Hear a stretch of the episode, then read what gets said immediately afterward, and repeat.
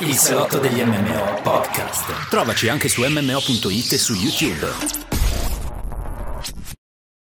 Buonasera amici di MMO.it da un'adeguata distanza di sicurezza. Per me e per il buon Plinius, dalle terre tra le più colpite di nuovo dalla seconda ondata, ma noi imperterriti siamo sempre qui a fare il nostro salotto degli MMO, esso stesso un MMO. Quindi benvenuto caro Plinius, io stavo cercando di aprire sta roba, non so come si fa. Grazie Askzor, buonasera, benvenuti ragazzi, siamo... Ti do il corpo di Cristo del nuovo millennio. Ecco, basta. Grazie, siamo belli sani, siamo pronti e sanificati. E a distanza di sicurezza. E purtroppo il morbo è tornato con grande depressione e dispiacere.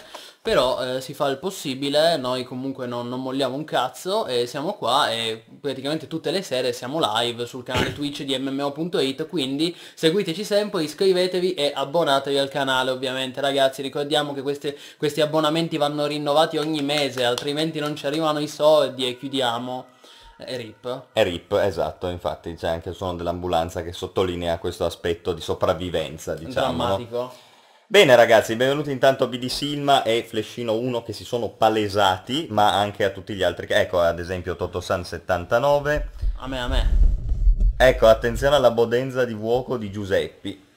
Ma ragazzi, voi tendenzialmente, se possiamo dare un consiglio, anche un po' politico, state a casa e... leggete e guardate MMO.it. Giocate ai videogiochi, un ottimo momento. Che voglio dire, no? Non è che sia poi una roba così brutta. No, esatto. In qualche modo. Godetevi tutti i tanti articoli, news, recensioni speciali che stiamo pubblicando. E per il resto, sì, e soprattutto fateci domande, insomma, diteci un po' anche la vostra. Sui videogiochi e non solo, ecco. Esatto, tanto sapete che ormai i videogiochi noi in MMO.it l'abbiamo ormai sancito sdoganato da tanto tempo, non è che sono un mondo a sé stante e avulso dalla realtà, ma sono dentro la realtà e quindi da tutto ciò che è la realtà, insomma, si può trarre un sacco di roba nel rapporto tra i videogiochi e la realtà, diciamo. Assolutamente, per farla breve. E a questo proposito ricordiamo che il salottino di MMO.it è sanificato a dovere. Sanificato a dovere, quindi, fully sanitario. Vedete com'è bello pulito, non so, un ambiente pulito, mica viviamo nella merda. Ma no? Pensa che non è neanche passato rumba perché mi si era incricchiato. Ma pensa, c'è il Covid? Poteva avere anche lui. Niente, quando... Poi Sputter Tag, grandissimo.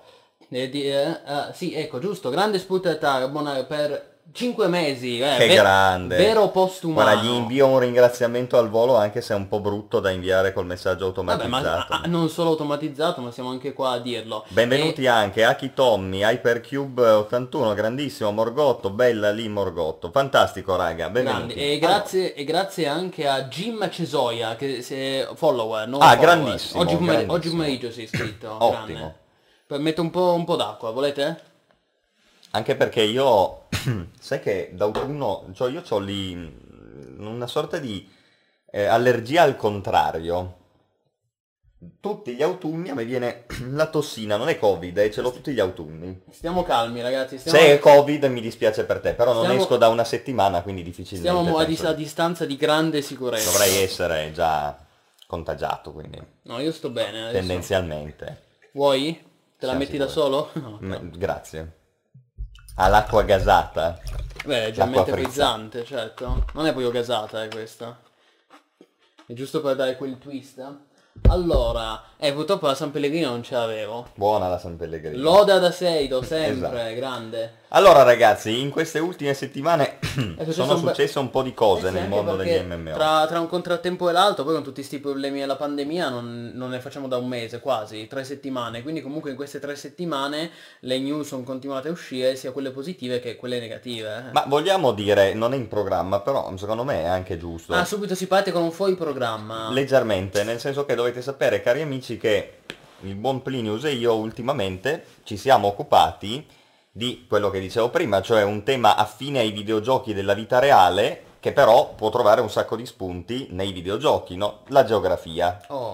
Per cui abbiamo scritto 2 paper che in teoria dovrebbero venire pubblicati attraverso, poi vi diamo più informazioni su questo, insomma, dovrebbero essere dei libri accademici, quindi non saranno facilmente ritrovabili, eccetera, però sappiate che ci siamo occupati di questo tema, la geografia e i videogiochi, geografia intesa come sia la geografia morfologica, sociale, eccetera, come concetto, ma anche io nello specifico su come i videogiochi possono insegnare la geografia, oppure aiutare un insegnante a insegnare, cioè non solo causare un apprendimento, ma anche dare una mano all'insegnamento, no? Uh-huh. Quindi tutte cose molto interessanti di cui, se tutto va bene, insomma, possiamo dare qualche input in più in questo senso. Il tema, io lo dico, è fighissimo, soprattutto per quello che ho visto io, la parte dedicata appunto a questo concetto geografico che è insito in tutti i videogiochi. Noi parliamo spesso di mondi virtuali, c'è tutta una parte dedicata, lo dicevo prima, all'apprendimento, che è fantastica, di usare i videogiochi per apprendere in generale, no? Un tema bellissimo. Certo. E poi c'è tutta una parte che ha dedicato lui e anche il buon Emberai all'analisi nello specifico di World of Warcraft, che è un gioco che offre un sacco di peculiarità da questo punto di vista, non è solo il più influente degli MMO, ma insomma... un bellissimo lavoro che ci tengo a ripetere qua, perché secondo me fa parte appunto di tutta quella categoria di argomenti che sono affini ai videogiochi e che attraverso i videogiochi possono estrinsecarsi moltissimo, ma sono argomenti della vita reale, no? Quindi quanto di più attuale e concreto ci possa essere, anche se gli input provengono dal virtuale, no? Assolutamente, sì, molto interessante. Io non pensavo ancora di parlarne stasera, perché prima aspettavo che fosse concluso e ufficiale. Però noi il lavoro l'abbiamo fatto, quindi sì, cioè, sì, capito, il discorso è... adesso verrà pubblicato nei prossimi mesi, nel 2021, difatti inizio 2021 uscirà questo contributo, questo libro accademico, per cui che tra l'altro dovrebbe essere adottato da alcuni corsi universitari proprio come libro di manuale di riferimento. Quindi è bello che il verbo degli MMO dei mondi virtuali sta iniziando a diffondersi anche in un ambito come quello accademico universitario, che solitamente, no, è un ambiente molto retrogrado, molto chiuso, insomma c'è un po' questo stereotipo, no, dei professori barbuti, anziani, che però un po' sta cambiando in Italia grazie anche a un certo rinnovamento generazionale, ecco. Comunque stiamo a vedere, molto bello, se nelle prossime settimane poi in caso daremo tutti i dettagli, ecco. Questo anche per dare un piccolo retroscena su ciò che stanno facendo Askzor e Plinius e il buon Emberai, esatto, lavoro certamente. Condiviso, Emberai che ringrazio, e sì, no, è giusto dare un retroscena, anche perché nelle ultime settimane effettivamente non abbiamo streamato, io almeno a titolo personale non ho streamato quanto avrei voluto, perché mi sono dovuto concentrare su questo contributo che era molto impegnativo a livello proprio di ricerca e studio anche filologico. E però nelle prossime settimane, appena consegnato questo contributo, ci mettiamo a bomba, e io in particolare ho già diversi streaming in mente, qualcuno lo possiamo anche anticipare. Sì, qualcuno lo possiamo anche anticipare, perché è sempre bello iniziare il salotto con qualche anticipazione dei prossimi streaming. Poi non so se anche tu hai qualcosa in mente, però intanto buonasera anche ad Adelfio, benvenuti. Grandi. Questa sera il furore di Laga in città. Esatto. No, è vero, qua a Torino si sta massacrando, hai detto? Sì. Cioè massacrando, sono 400 persone in piazza Castello, un paio di cariche. Troppe. Il furore di Laga... Ma state a casa e guardatevi i videogiochi, sì, cioè infatti, si fa sto sacrificio 1-2 mesi al massimo e basta, cioè invece di fare le robe a cazzo di cane si fa una roba seria per un tempo limitato e più efficace che fare i tappabuchi ogni 3x2. Certo, no? Poi capisco che è una grana rottura al secondo. Ma sì, è ovvio, nessuno dice niente, però si tratta di due, cioè cos'è 2 mesi nella vita? Non sono nulla, raga, dai. Quindi, speriamo siano due. Io ste robe un po' vado fuori di testa. Speriamo siano 2 mesi. Askzor negazionista, no, Askzor fanatico delle misure dure. De Luca, l'imperatore dell'universo. Adesso non entriamo nel merito. Ma no, io lo nominiamo De Luca perché è un meme. Sai, chiudere tutto Halloween, poi lancia fiamme ad Halloween. Esatto. Americanata. Halloween. Comunque, Halloween. No, io dico, stiamo a casa, giochiamo ai videogiochi, vediamo per un mesetto. A proposito di Halloween, questa festa americana. Noi sicuramente faremo degli streaming ad Halloween, quindi ragazzi rimanete sintonizzati perché abbiamo in mente delle idee, sicuramente Phasmophobia ad Halloween, non ve lo toglie nessuno, e io e il buon Emberai abbiamo anche in mente un nuovo streaming nostalgia di quelli che conoscono forse in due. Sentiamo? Legato ad Halloween, Ghostmasters. Bellissimo Ghostmasters!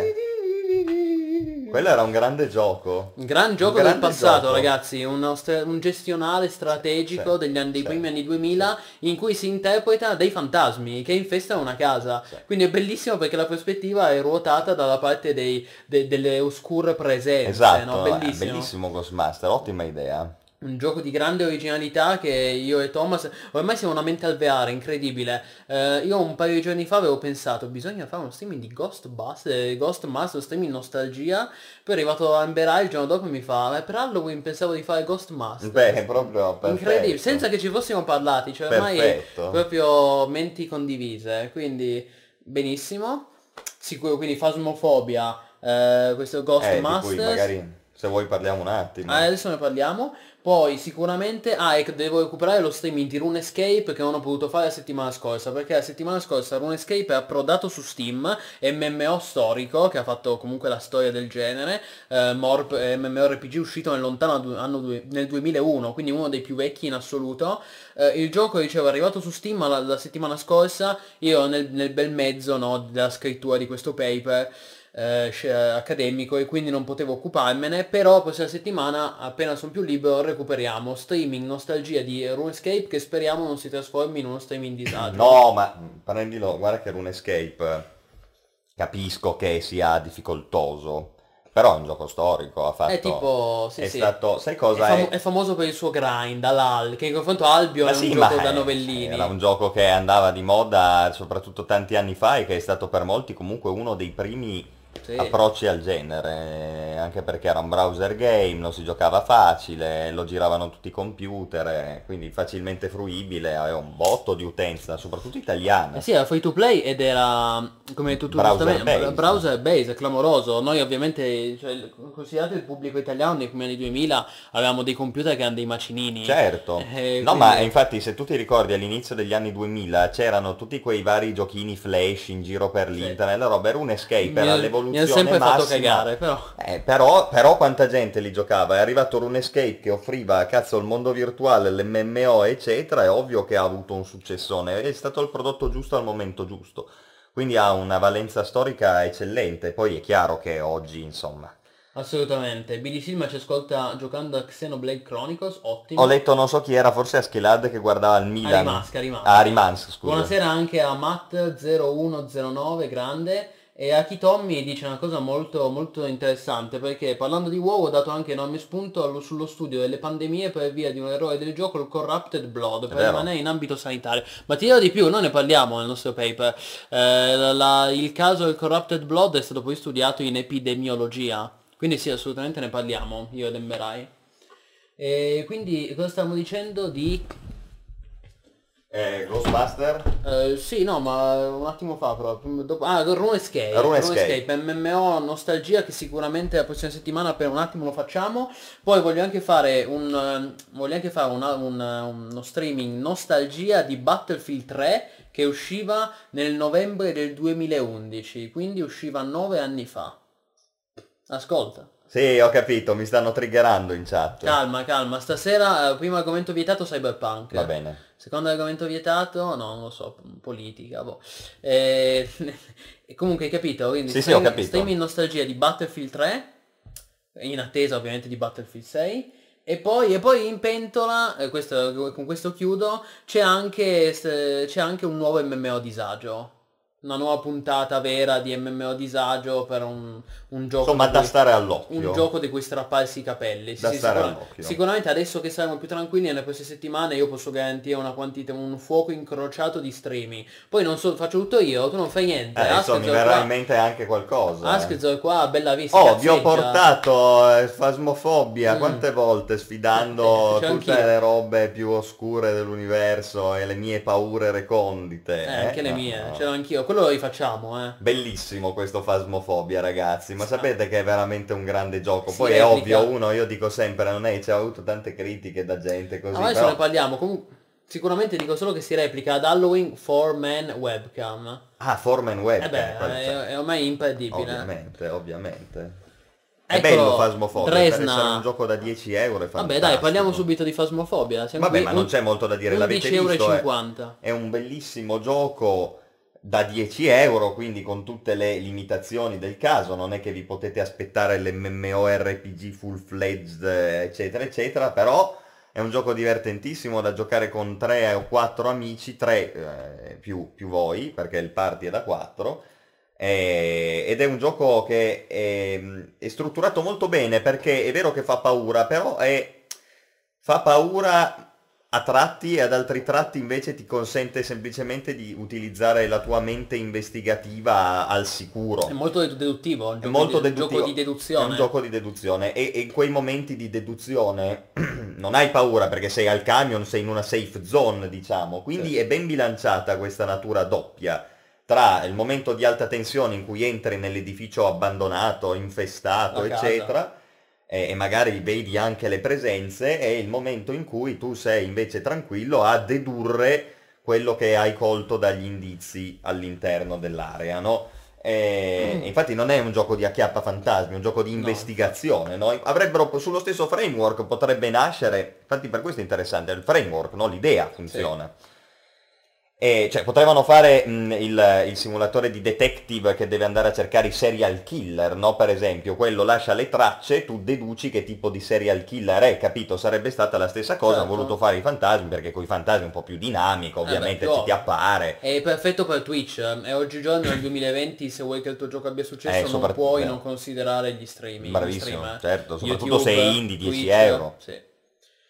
E tra l'altro molte persone non sanno che Phasmophobia, sviluppato da Kinetic Games, che è una software house con un nome così molto altisonante, ma la verità è che è un solo sviluppatore. Ah, pensa te, un genio, eh? Un genio. Cioè, tanto di cappello. Noi abbiamo visto giochi sviluppati da 30-40 persone che facevano cagare. Shadow of the Avatar, sto pensando a te.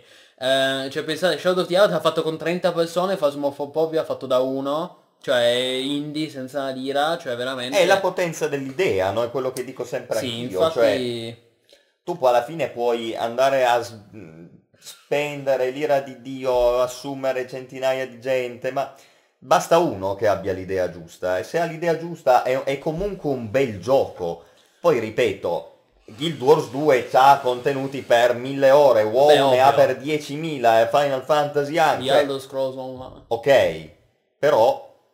Poi il gioco... No, ma questa cosa che hai detto è molto giusta, perché io in quest'ultimo anno, nel 2020, ho visto una rivincita da parte degli indie, ed è una rivincita basata sulle idee, sui concept. E questa rivincita, tra virgolette, coinvolge Phasmophobia, coinvolge anche Among Us, che vabbè è uscito nel 2018, però ha fatto il botto quest'anno, e anche lì è l'idea che è geniale. Certo. E poi coinvolge anche Fall Guys, l'idea concettualmente è clamorosa, cioè l'idea di Banzai, come si chiamava? Mai dire Banzai, Takeshi's Castle, è l'idea di Takeshi's Castle in un MMO, in un party game, è un'idea bellissima, e infatti quando è uscito il gioco ha venduto uno sfacello, sebbene poi ludicamente non è tutto sto granché. E infatti adesso sta calando un botto i giocatori, però anche lì è l'idea, cioè è tutto, Fall Guys è al 90% idea.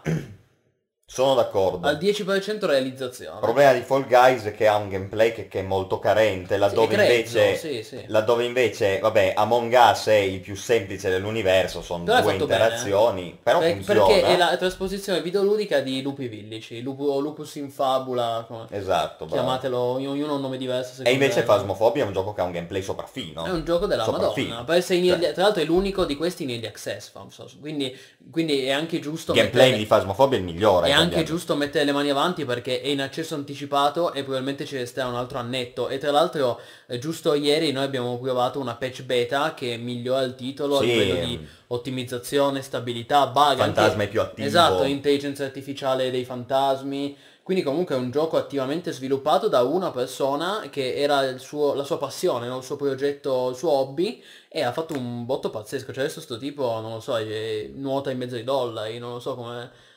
Uno solo che sta vendendo l'ira di Dio, sta vendendo, pensate, più dei pre-order di Cyberpunk 2077, più di Baldur's Gate 3 e più dello stesso Among Us. Clamoroso, cioè voglio la potenza anche degli streamer, se vogliamo, no? Oltre che delle idee, ed è molto bello. Ed è anche la potenza di quello che io dico da tempo, cioè il contenuto per piccoli gruppi ben fatto, no?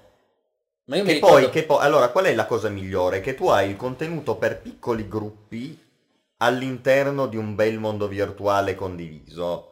E infatti questa è stata da sempre la fortuna degli MMO che hanno avuto fortuna. Perché WoW ti teneva incollato? Perché anche in fase di leveling a una certa tu andavi in dungeon e facevi con 5 persone un bel contenuto cooperativo. Ed era fatto bene, certo. Perché Guild Wars 2? Uguale. Vuoi farti i frattali, vuoi farti un raidino da 10, cioè piccoli gruppi, contenuto meaningful. A differenza di ArcheAge, tipo?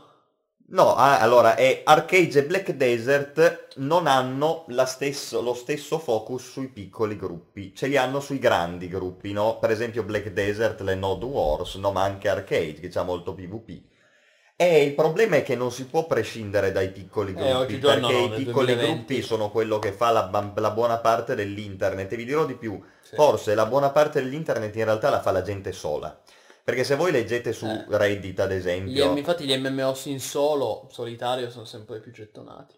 Perché la gente non ha amici con cui giocarli, è triste ma è vero. È triste sta cosa. E allora cosa succede? Però, ascolta la differenza, che se tu hai un contenuto che è fatto per un botto di gente, il poveretto che è da solo o perde la vita dietro l'MMO e quindi prima o poi entra in un gruppo grande, eccetera.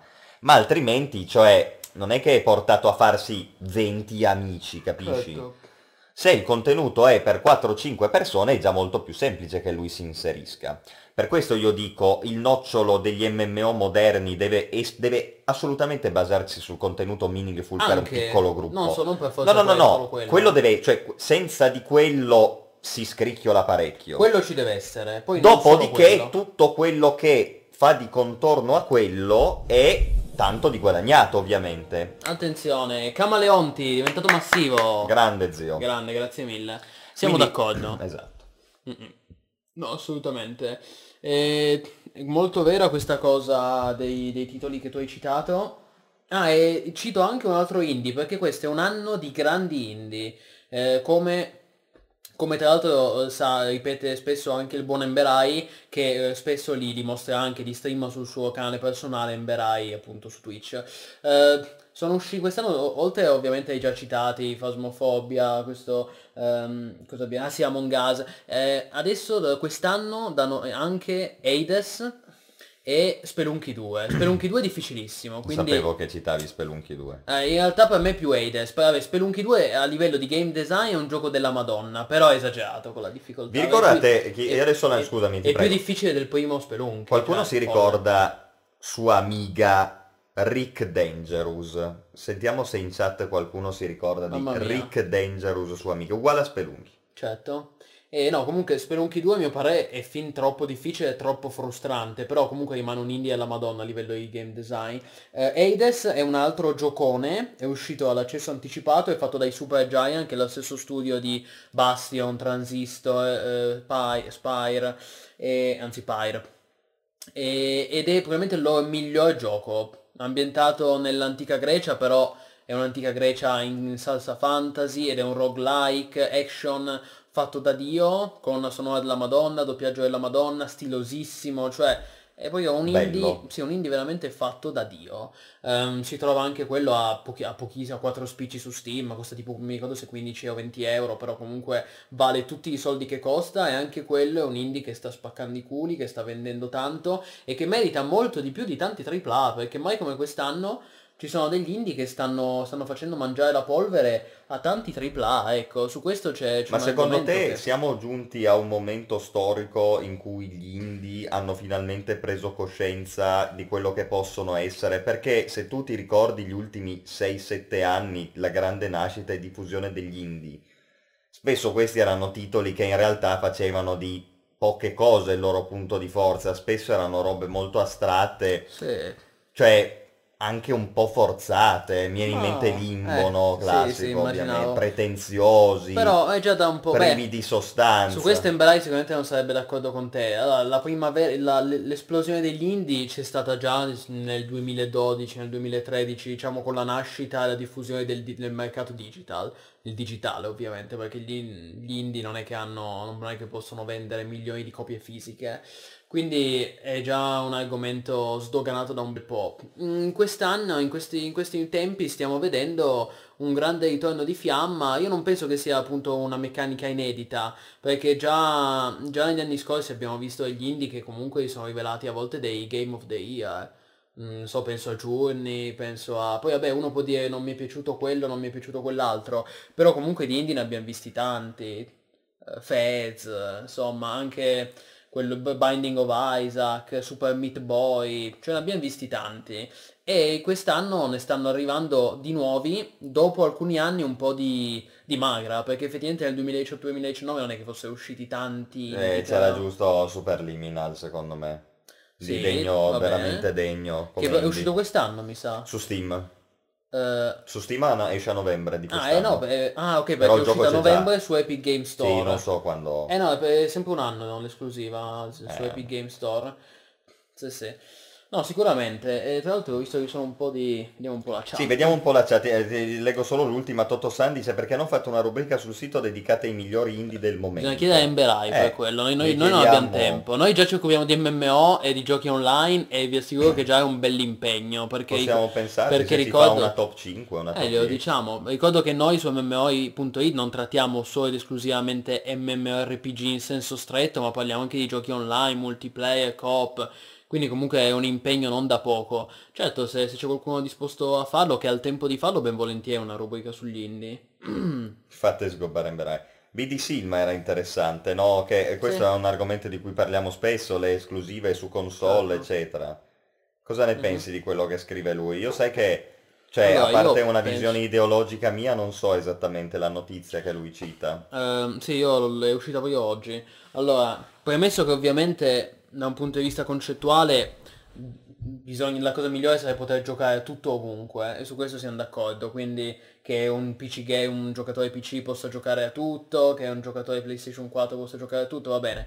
Però siccome questo non è possibile anche per ragioni commerciali, di immagine, sappiamo che Sony punta tantissimo sulle sue esclusive first party, Microsoft già un po' meno. Però appunto adesso c'è questa bomba che potrebbe cambiare il mercato, ne avevamo parlato nell'ultimo saluto degli MMO, che era appena successo, ovviamente l'acquisizione da parte di Microsoft di Zenimax e Bethesda, con tutti gli studi associati. Il punto qual è? Per rispondere a B.D. Silma, che come Phil Spencer ha detto o tutto o niente, o pubblichiamo tutte le nostre esclusive anche sulle altre piattaforme, quindi di fatto lui sta parlando di PlayStation, perché che arrivi su PC si sa già, perché ormai Microsoft adotta la strategia Xbox uguale Windows 10, quindi tutti i giochi che usciranno su Xbox Series X o Series S usciranno anche su Windows 10 PC. Ora, arriveranno anche su PlayStation, questo appunto non si sa, e forse anche loro non l'hanno ancora deciso, perché continuano a tergiversare, a prendere tempo, a lanciare dei tease, ma senza né confermare né smentire. Io, se dovessi fare una previsione mia, secondo me alla fine li pubblicheranno anche su PlayStation. Cedono. Ma secondo me conviene anche a loro. Un The Elder Scrolls 6 che esce su PlayStation 5 sono 20 milioni di copie, e io penso che a Microsoft comunque facciano comodo. Poi certo uno mi può dire non lo pubblicheranno su PlayStation 5, così tutte le copie se ne tengono loro e si rifanno. Sì, per carità, sono tutte strategie. Però secondo me alla fine, nel momento in cui dovrà scegliere, sarà più per il sì, ecco. Magari arriveranno in ritardo, e attenzione, magari ci sarà un'esclusiva temporale, anche di un anno, chi lo sa, come è successo spesso con Epic Game Store. Adesso sappiamo che tutti i giochi che escono in esclusiva su Epic Game Store c'è un anno di esclusiva, tant'è che The Outer Worlds è uscito pochi giorni fa su Steam. Perché? Perché era uscito in realtà l'anno scorso a ottobre su Epic Game Store, e come quello tanti altri titoli.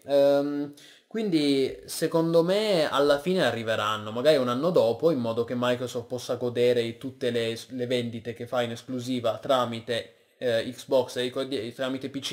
E ricordiamo il Game Pass, che è fondamentale nella strategia Microsoft, perché Microsoft più che le console vuole vendere il suo ecosistema, i suoi servizi. Quindi l'ecosistema Xbox è ciò che fa la differenza. Tant'è che adesso anche Project X Cloud è integrato nel Game Pass, quindi tutto va in quella direzione. Ecco, secondo me alla fine vedremo i loro giochi anche su PlayStation, però la verità secondo me è che anche loro non hanno ancora deciso, quindi è ancora troppo presto. Sicuramente passeranno mesi, ecco, prima che ne sapremo qualcosa di più, anche perché Bethesda, sappiamo con che ritmi lavora, prima che arriva Starfield o di Elder Scrolls 6 passano altri 3 anni, certo. Quindi ce n'è di tempo per decidere se fargli esclusivo oppure no. Sono d'accordo.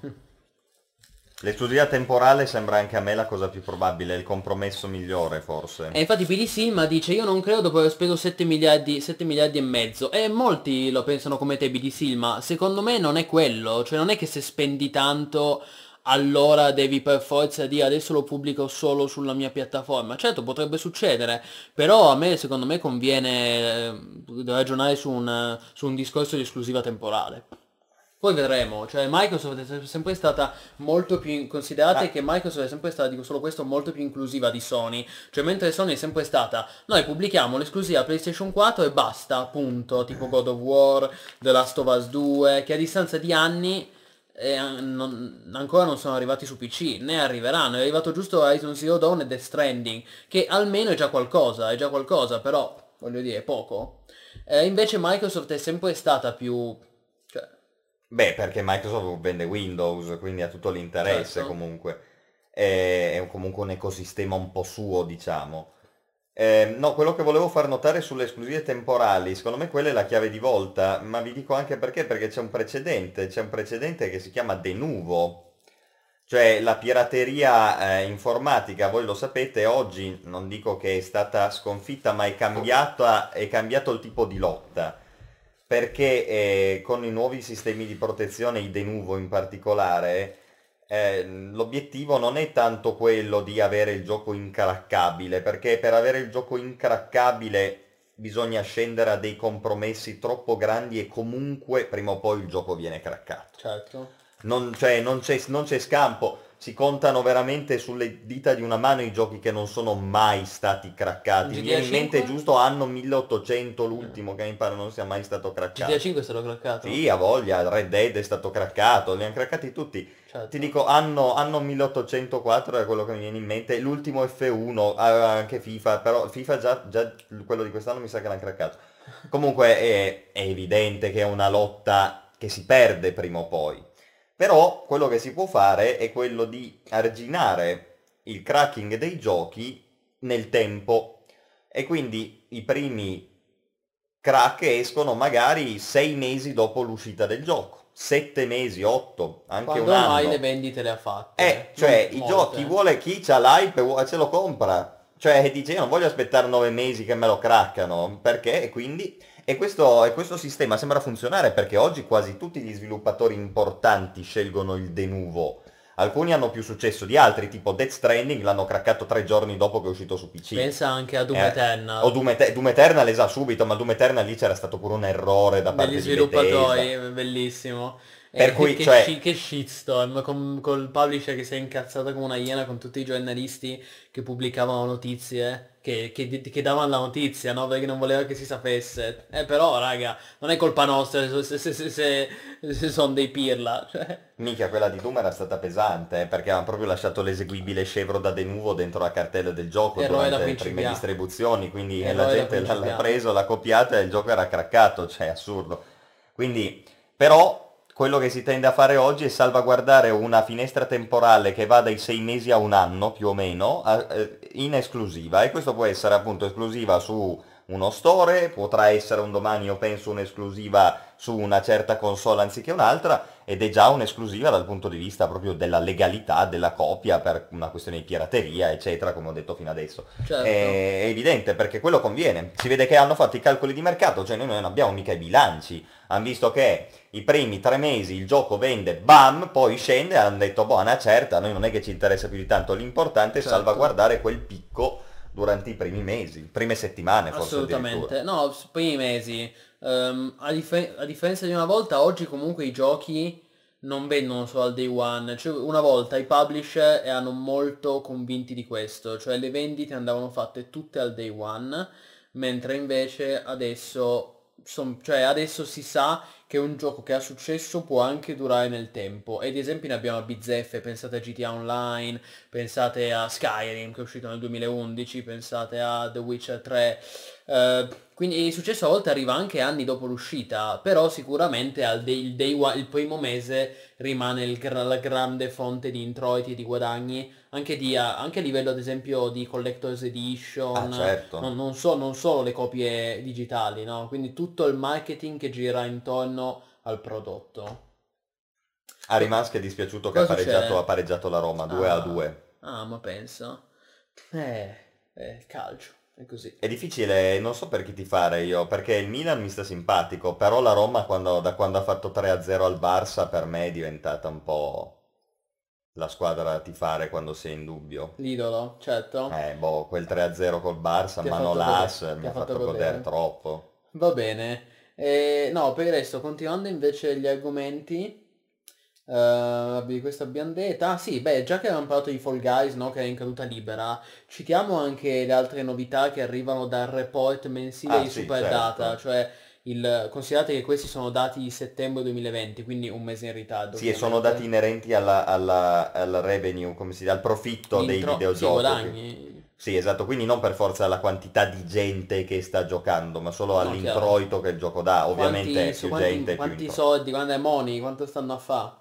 E al top rimangono sempre i giochi sempre verdi, quindi League of Legends, giusto per citare un altro titolo che non è certo uscito ieri, e Call of Duty Modern Warfare, che è uscito un anno fa, però... Un po' più indietro, COD. Sì, è uscito un anno fa, ecco, però comunque è un titolo di un successo spaventoso. Poi anche perché c'è integrato Warzone, Battle Royale Free to Play, che... sta facendo dei numeri grandiosi. E tant'è che, leggevo, anche interessante... che Activision ha posticipato, ha rimandato il più possibile il reveal, la presentazione del nuovo Call of Duty, cioè Black Ops Cold War, perché non voleva oscurare Modern Warfare, che sta avendo un successo clamoroso e persino superiore alle aspettative. Io ti dico che qua siamo di fronte al solito discorso che è drammatico che debbano uscire ogni anno i nuovi capitoli dei videogiochi. Su quello siamo d'accordo, però Modern Warfare è un bel gioco. Ma infatti, magari fosse durato 2 anni invece che uno solo. Anche perché io l'ho comprato tipo 3 mesi fa, cioè, e adesso... Ma esatto. Però occhio, non è che esce Black Ops e non ci sarà più nessuno. No, invece se no, perché tu hai in mente quello che succedeva con FIFA e Battlefield, che però è diverso, perché Battlefield aveva molto meno successo su PC, cioè Call of Duty è troppo giocato, milioni di player, e il nuovo Call of Duty è abbastanza criticato, Black Cold War, e ha un'ambientazione diversa, quindi di questo sono assolutamente sicuro, che anche con l'uscita di Cold War, Black Ops non diventerà deserto. Però comunque la community la spezzi, capito? Un minimo sì, no, infatti su quello sono d'accordissimo, ne dovrebbe uscire uno ogni 2 anni, anche 3, ecco. Sarebbe meglio. Fatti bene, no? Come adesso sta facendo, cioè, come adesso sta facendo EA e DICE con Battlefield 6, che speriamo esca fuori bene dopo il flop di Battlefield 5. Però sì, siamo d'accordo, ma come anche gli Assassin's Creed, cioè bisogna diluire nel tempo. Sì. Ogni gioco che esce annualmente, ma come anche FIFA e PES, quest'anno sono entrambi criticatissimi. Ma non so se hai visto che PES addirittura quest'anno non esce, esce un DLC di PES 20. Questo è già più intelligente. Che infatti è la cosa più onesta, certo. È venduto a prezzo budget, certo. Ed si chiama tipo PES 2020 Seasonal Update, season giustissima, invece FIFA 21 purtroppo anche quest'anno esce a €70 ed è sempre più criticato. Anche perché... il mio caro Football Manager soffre la stessa sindrome, ogni anno. Ma io la cosa che voglio far vedere a questo punto è la differenza di approccio che uno può avere nei confronti di un gioco del genere, cioè che esce di anno in anno, e invece nei confronti di altri titoli tipo i Rockstar, certo, che escono una volta ogni morte di papa, ma sono... un esempio veramente persino esagerato. Mi rendo conto, però pensa alla differenza. Quando noi abbiamo aperto Red Dead Redemption 2 per la prima volta, ci siamo trovati di fronte a qualcosa di veramente nuovo. Inedito. Cioè, rimanevi a bocca aperta perché dicevi, caspita, il meteo come l'hanno fatto qua non si è mai visto, l'open world è bellissimo, la grafica è incredibile, tutte le animazioni, cioè tutto ben fatto, ben curato, cioè veramente potevi perderti a ogni angolo, con un anno, no? Di ritardo su PC. Ma certo, ma anche GTA, per dire, no, stesso esempio, dici, cazzo, ma quella GTA mi ha messo poi l'online lì, che è una roba ancora diversa, nuova. Cioè, e rimanevi strabiliato e dicevi, ma io per questo li spendo volentieri 60 euro, perché percepisco che mi dà qualcosa di nuovo. Se devo spenderli per avere un lieve incremento, dico sì, li spendo, perché magari mi piace il genere e devo andare avanti a seguire l'onda, però poi non è che rimani a bocca aperta, cioè c'è proprio un altro tipo di fruizione.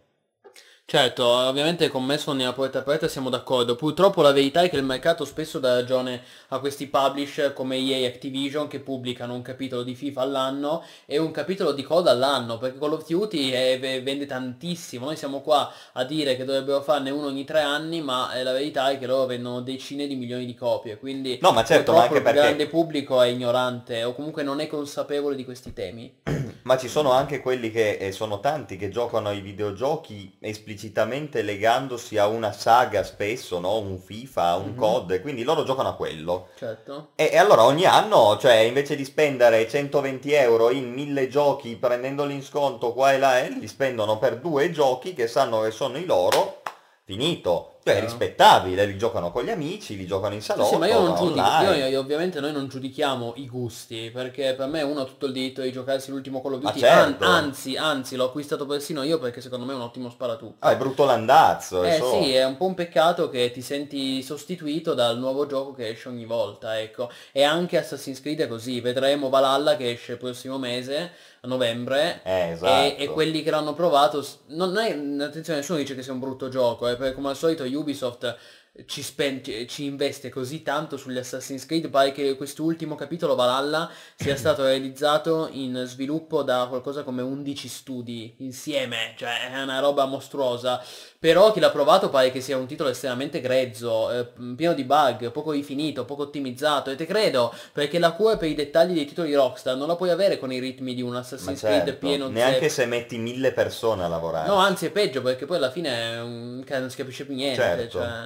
Quindi sì, esatto, anche Watch Dogs Legion che invece esce il 29, quindi adesso stanno già iniziando a uscire le prime recensioni di Watch Dogs Legion, quello almeno è qualcosa di nuovo, prova a introdurre delle feature un po' innovative, queste un po' sandbox, questa storia che puoi reclutare i tuoi NPC in tutta Londra.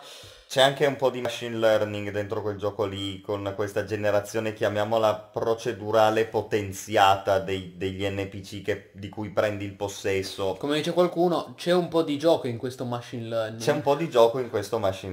No, sì. Scherzi a parte, speriamo però. Legion è interessante. Diciamo che è più interessante dell'ennesimo Assassin's Creed, che ormai è il 25esimo, ecco. Stiamo comunque parlando di Watch Dogs Legion. Sì, sì, però non partire poi è venuto, non partire poi è venuto. Allora, io sono prima a dirlo, narrativamente una cacata, ok, io lo posso dire perché io ho seguito i video della storia che ti spiegano tutta la premessa di Watch Dogs Legion, tutto, una schifezza, cioè narrativamente non saprei come altro definirlo, ragazzi, ve lo giuro, è estrema, cioè non è proprio credibile, cioè è fatto proprio male, c'è uno che insomma è stupidissimo, ok. però a livello di gameplay ci sono delle idee interessanti. Ma sì, va bene, vediamo, certo. Poi non giochi a Watch Dogs per la trama. A meno che non ti metti la maschera di Guy Fawkes, no? Di Anonymous. Ma a meno che non ti prendi sul serio e dici, vabbè, lo so che è una cagata, ma è divertente perché è trash, no? Un po' trash, sì, hai ragione, trash. Però è un trash un po' pretenzioso quello di Watch Dogs. Mi fa schifo. Narrativamente bocciato. Basta. Però a livello ludico, ragazzi, da tenere d'occhio. Interessante. E Morgotto ci dice che un suo amico gioca solo ad Assassin's Creed, ma finalmente dopo anni, che quindi compravano, come dicevo io, finalmente dopo anni l'abbiamo convertito a Dark Souls e ci sta giocando con gusto. C'è speranza per tutti, quindi. Grande, Morgotto? Morgotto. Grandissimo. Beh, adesso esce al lancio di PlayStation 5, esce in esclusiva Demon Souls, addirittura il remake del primissimo, del capostipite dei Souls, prima ancora che si chiamassero Dark Souls. Però sì, comunque di Assassin's Creed sono usciti anche tanti belli nel corso degli anni, però certo... si fatica un po' a livello artistico, a livello creativo, cioè la scintilla per me si è spenta ed esaurita 10 anni fa. Poi i contenuti ci sono, per carità. Però boh. Scusa, stavo...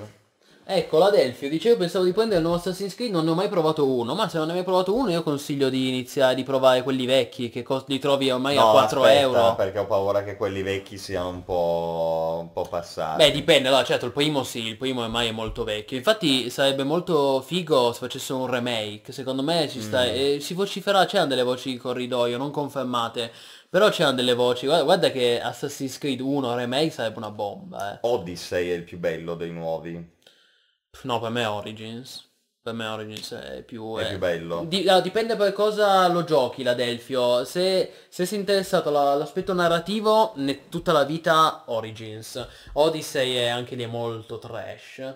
Se invece vuoi un gioco pieno zeppo di contenuti, Odyssey ha contenuti per centinaia di ore, cioè tra quest, accampamenti, missioni, e i tipici, sai, la vista dell'aquila, le tipiche torri da scalare, ha un po' rotto le balle, però se tu giustamente uno dice non li ho mai giocati, per te è tutto nuovo. Quindi comunque sono dei bei giochi. Per quello secondo me Odyssey. Sono dei bei giochi gli Assassin's Creed. Io dico Origins, però sì, uno di quelli. Uno dei due, guardateli un attimo. A meno che non hai un po' più una vena da retro gamer come me, allora direi 2. Assassin's Creed 2 oppure... B.D. Silma dice meglio l'Egitto. Black Flag.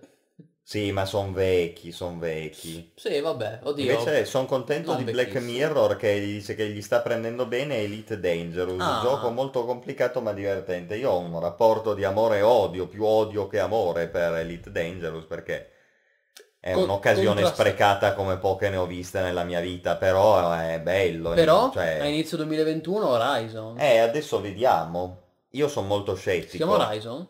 Si chiama Odyssey anche lui. Odyssey, è vero. Horizon era quella prima. Sì, giusto. Si chiama Assassin's Creed Elite Dangerous Odyssey. Sì. Dove esplori i pianeti. Allora, c'è il problema per l'amico Black Mirror, che probabilmente se ne renderà conto anche lui. Elite Dangerous è un gioco bellissimo, ma è un gioco che ha vari contenuti che sono completamente slegati tra loro. Cioè il multicrew è una cosa, il multiplayer è un'altra... gli ingegneri sono un'altra ancora, scendere sui pianeti è una cosa che serve e non serve per tutto il resto, cioè l'esplorazione, che forse la feature fatta meglio, infatti Odyssey, la nuova espansione, sarà basata su quello finalmente. È comunque una cosa molto abbozzata, cioè quasi uno space engine che ti dà 2 crediti perché ti vedi i pianeti, spesso subentra la noia, cioè... Ci vorrebbe un gioco che fosse deciso. Il power play, non parliamo del power play, una cagata. Avrebbe potuto essere un PvP fantastico a controllo territoriale, una ciofeca senza senso, completamente slegato dal resto delle features del gioco. Cioè, non va bene così, il gioco è bello quando è uniforme. La coerenza interna, no? Io quando ho fatto il video su YouTube, che cosa rende un videogioco un bel videogioco, terzo punto, la coerenza, certo, all'interno del videogioco. Se il videogioco non è coerente, ti mette quello che di fatto sono compartimenti stagni uno dopo l'altro, lascia molto a desiderare, ed è un peccato, perché potenzialmente è meglio di Star Citizen. Infatti io dicevo, cioè potenzialmente stavo pensando quello, se Odyssey lo fanno bene, Star Citizen, non dico rip ma quasi. Potenzialmente è meglio di Star Citizen, però potenzialmente. Ho capito, però anche Star Citizen cos'è se non potenziale? No, è tutta potenza Star Citizen, non c'è nulla, il gioco non esiste. Sì, c'è un alfa, adesso ne parleremo tra l'altro, però se la devono giocare bene con Odyssey.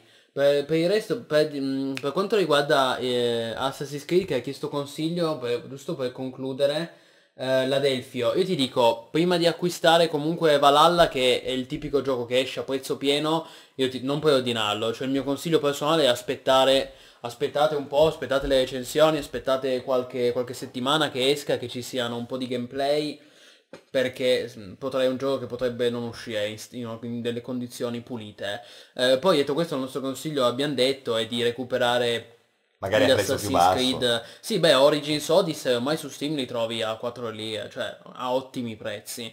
C'era Rimas che diceva che lui aveva tentato Origins dopo che non giocava dai tempi del 2, era rotto dopo 2 ore.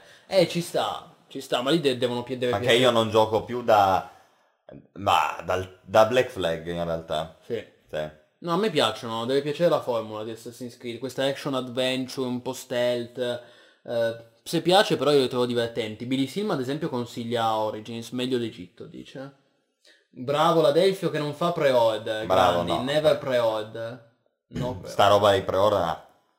Beh, è una mossa di marketing, so come sono sempre esistiti. Nel mondo dei beni digitali duplicabili con un click c'è bisogno di preordinare la roba perché finisce. Ma cioè, poi sai, io mi ricordo, ti ricordi quando EA, mannaggia lei, pubblicava i giochi col DLC del day one, che però così facendo ti invogliava, certo, a preordinarli. Ad esempio Battlefield 3, grande esempio, è uscito già col DLC del day one, Back to Karkand, però se tu lo preordinavi ce l'avevi. Allora in quel caso effettivamente è una mossa di marketing molto furba e noi l'avevamo preordinato. Però Ubisoft ormai non ti fa più neanche quello. Cioè sì, ho letto che forse c'è una missione se lo preordini, però cioè raga, una missione da mezz'ora a un'ora, cioè in un gioco che già ha 150 ore di contenuti. Ormai non vabbè, ma è triste anche il DLC al day one fatto apposta. Sì, è vero, però, cioè, però Battlefield 3 se lo meritava, è un bel gioco. Quindi. Battlefield 3 era un bel gioco, erano altri tempi. Sì, sì, sì. No, sicuramente, oggigiorno il consiglio che noi diamo relativo ai giochi di tutti i publisher è sicuramente di non preordinare, aspettare almeno le prime recensioni, i primi gameplay, i primi streaming su Twitch e meglio ancora se su MMO.it. Certo, giusto. Siamo d'accordo? Assolutamente. Beh. Perfetto. Ottimo. Bene. E con questo ragazzi ci salutiamo. No, perché ci sarebbe ancora da dire delle robe su World of Warcraft. Ma sì, scherzo, siamo solo all'inizio. Però io sono stanco, quindi parla tu. No, vuoi parlare di WoW? Ma l'abbiamo messo in programma. Io non avrei anche non parlato, ma è in programma. Era in programma. Allora, vediamo un po' che dire su WoW. Sì, giustamente che...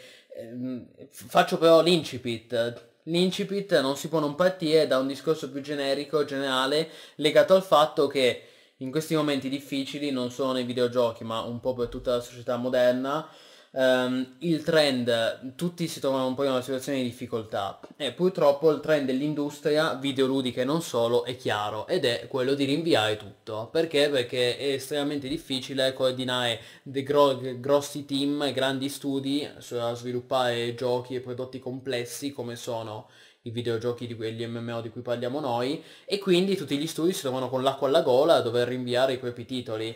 Tranne Cyberpunk che adesso uscirà una volta per tutte. Però per il resto... Quando è che esce? 17 novembre insieme a PlayStation 5 e Xbox Series X.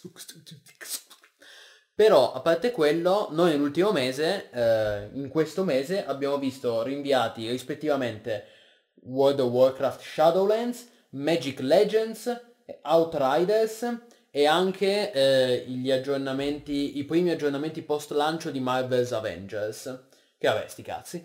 Per quanto riguarda Magic Legends è stato rinviato la beta che sarebbe dovuta uscire già quest'anno. Ricordiamo che per diversi mesi Cryptic e Perfect World hanno continuato a dire no, beta confermata 2020, alla fine hanno dovuto farla slittare alla primavera del 2021, quindi comunque i primi mesi del prossimo anno dovremo vederlo. Outriders anche, mi sembra sia stato posticipato a febbraio 2021.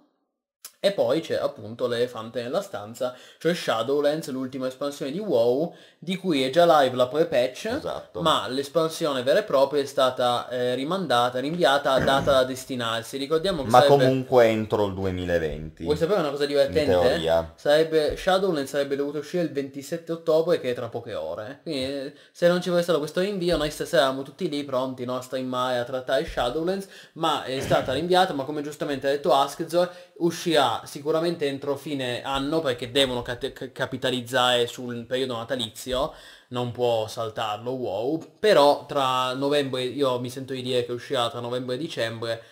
Dovessi fare un bet, una scommessa, esce intorno al 10 di dicembre. Sì, io direi inizio dicembre, magari anche il 2, tipo 4 dicembre. Secondo me esce in pieno avvento. Però prima metà dicembre sicuramente, perché seconda metà è già troppo tardi. Perché ci sono quelli, sai, i regali natalizi, c'è tutta la macchina dell'hype, l'industria sicuro che si mette in moto. Quindi inizio dicembre esce.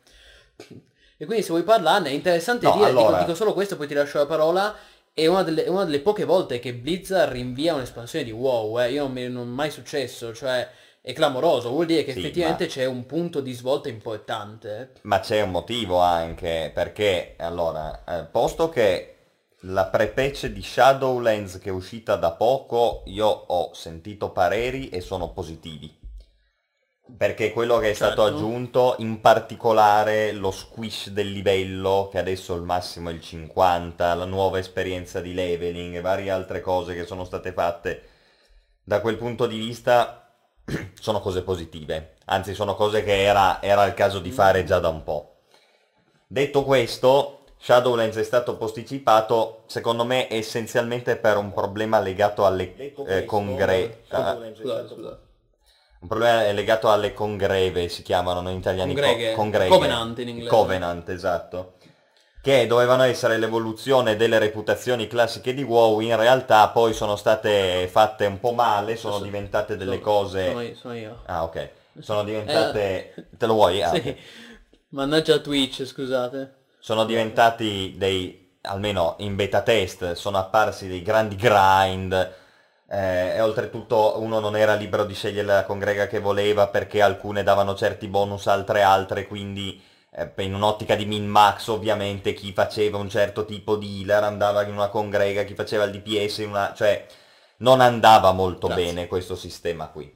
Era grindoso, non piaceva, l'espansione aveva svariati altri problemi percepiti dai giocatori che adesso francamente non mi ricordo, mi ricordo essenzialmente di comunque era in uno stato acerbo. E quindi l'hanno rinviata, giustamente, perché se fosse uscita un'altra roba come l'ultimo pezzo di Battle for Azeroth, che è probabilmente il punto più basso mai raggiunto da World of Warcraft nella sua storia, la gente giustamente avrebbe rumoreggiato parecchio. Okay. Detto questo, l'andazzo sembra quello giusto, no? Perché le idee ci sono...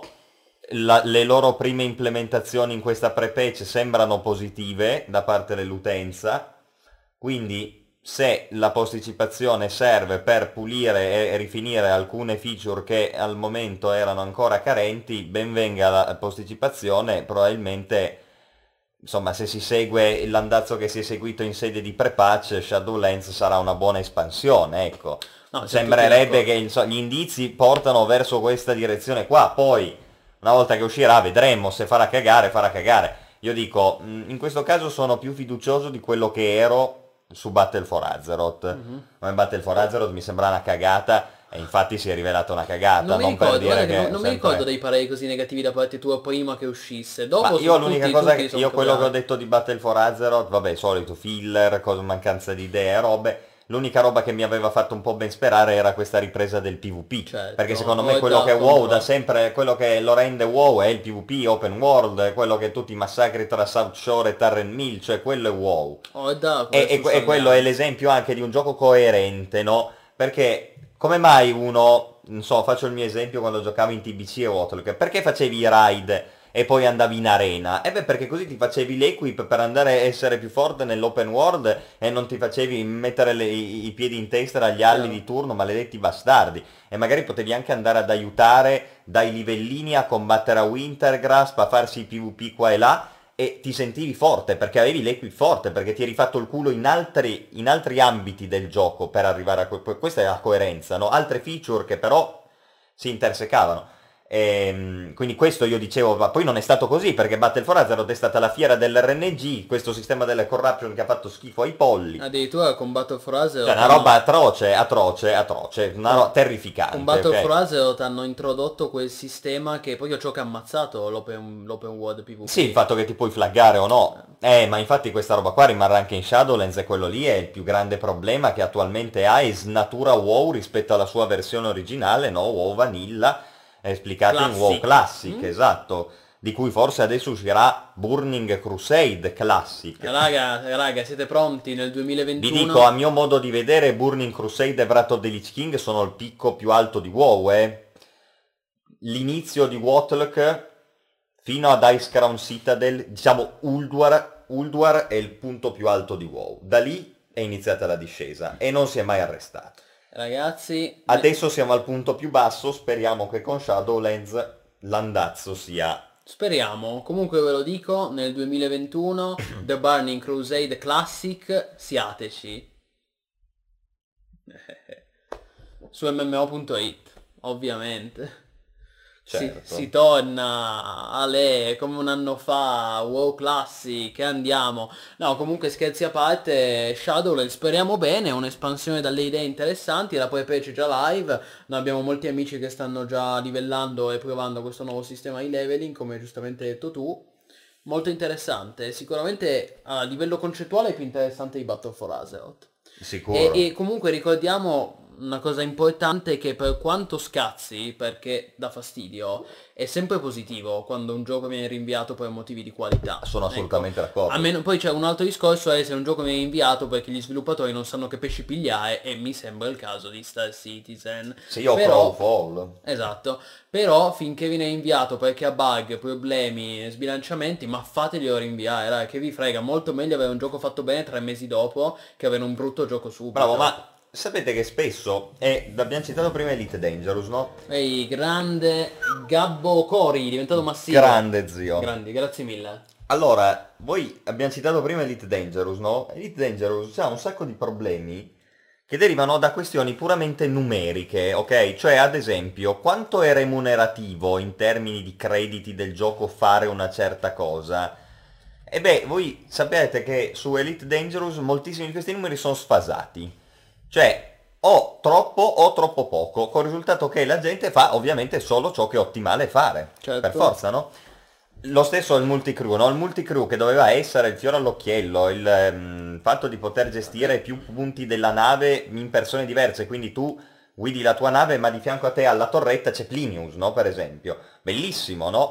Reward di Plinius è 0, ok? Quindi problema numerico, Plinius non ha voglia di perdere il suo tempo a girare la mia torretta se poi non ha un reward, giusto?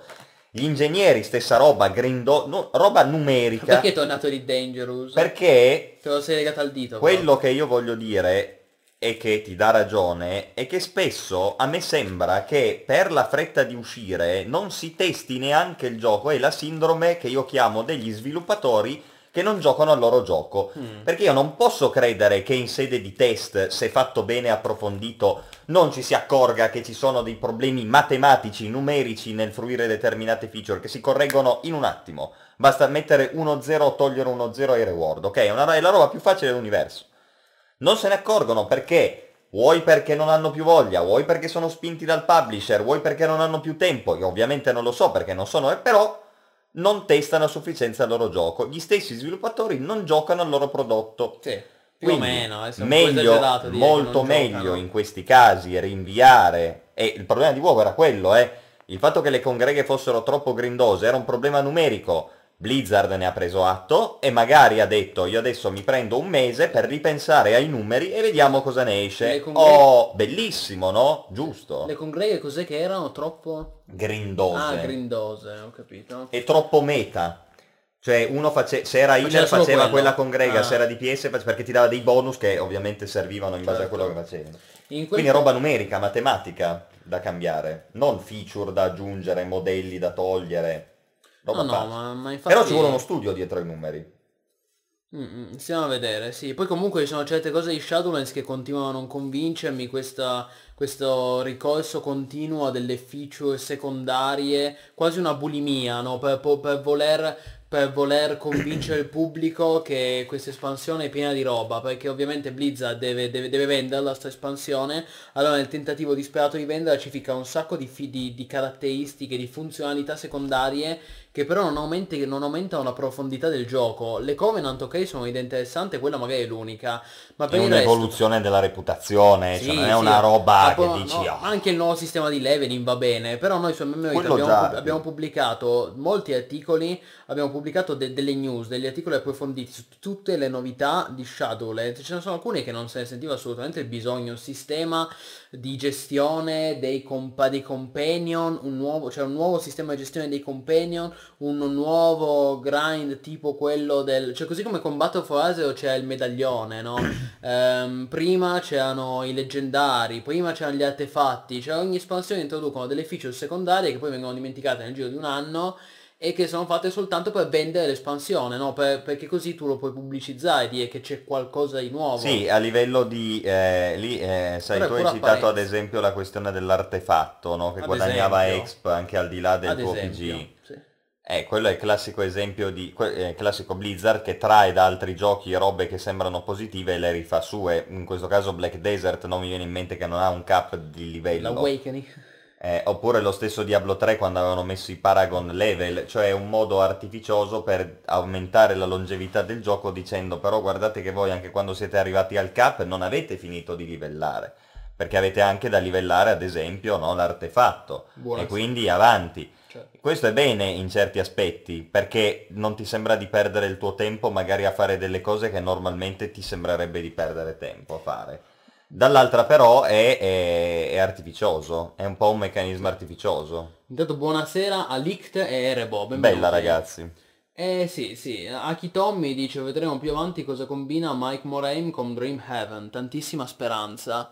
Non lo so ragazzi, il fatto che venga fondato un nuovo studio di per sé non è sinonimo di qualità, perché servono, cioè non, servono tanti fattori, non basta il fatto che ci sia Mike Moraim, servono i fondi, serve il know-how, serve anche la volontà proprio di avere delle buone idee, di realizzare qualcosa di competitivo. Stiamo a vedere, sicuramente la dice lunga il fatto che il fondatore originale di Blizzard se ne sia andato non per ritirarsi a vita privata ma per fondare un nuovo studio, cioè dice lunga sul fatto che era in rotta di collisione, perché se davvero se ne andava in pensione si godeva i milioni e GG. Invece due anni dopo aver mollato Blizzard, crea un nuovo publisher con una nuova software house, è evidente che c'è una rottura, certo. È ormai insanabile, perché ormai è evidente che Blizzard è dominata da Activision a livello finanziario, aziendale, di marketing, è una multinazionale, è un corporate gigantesca, cioè gli stessi di Call of Duty tra l'altro, quindi...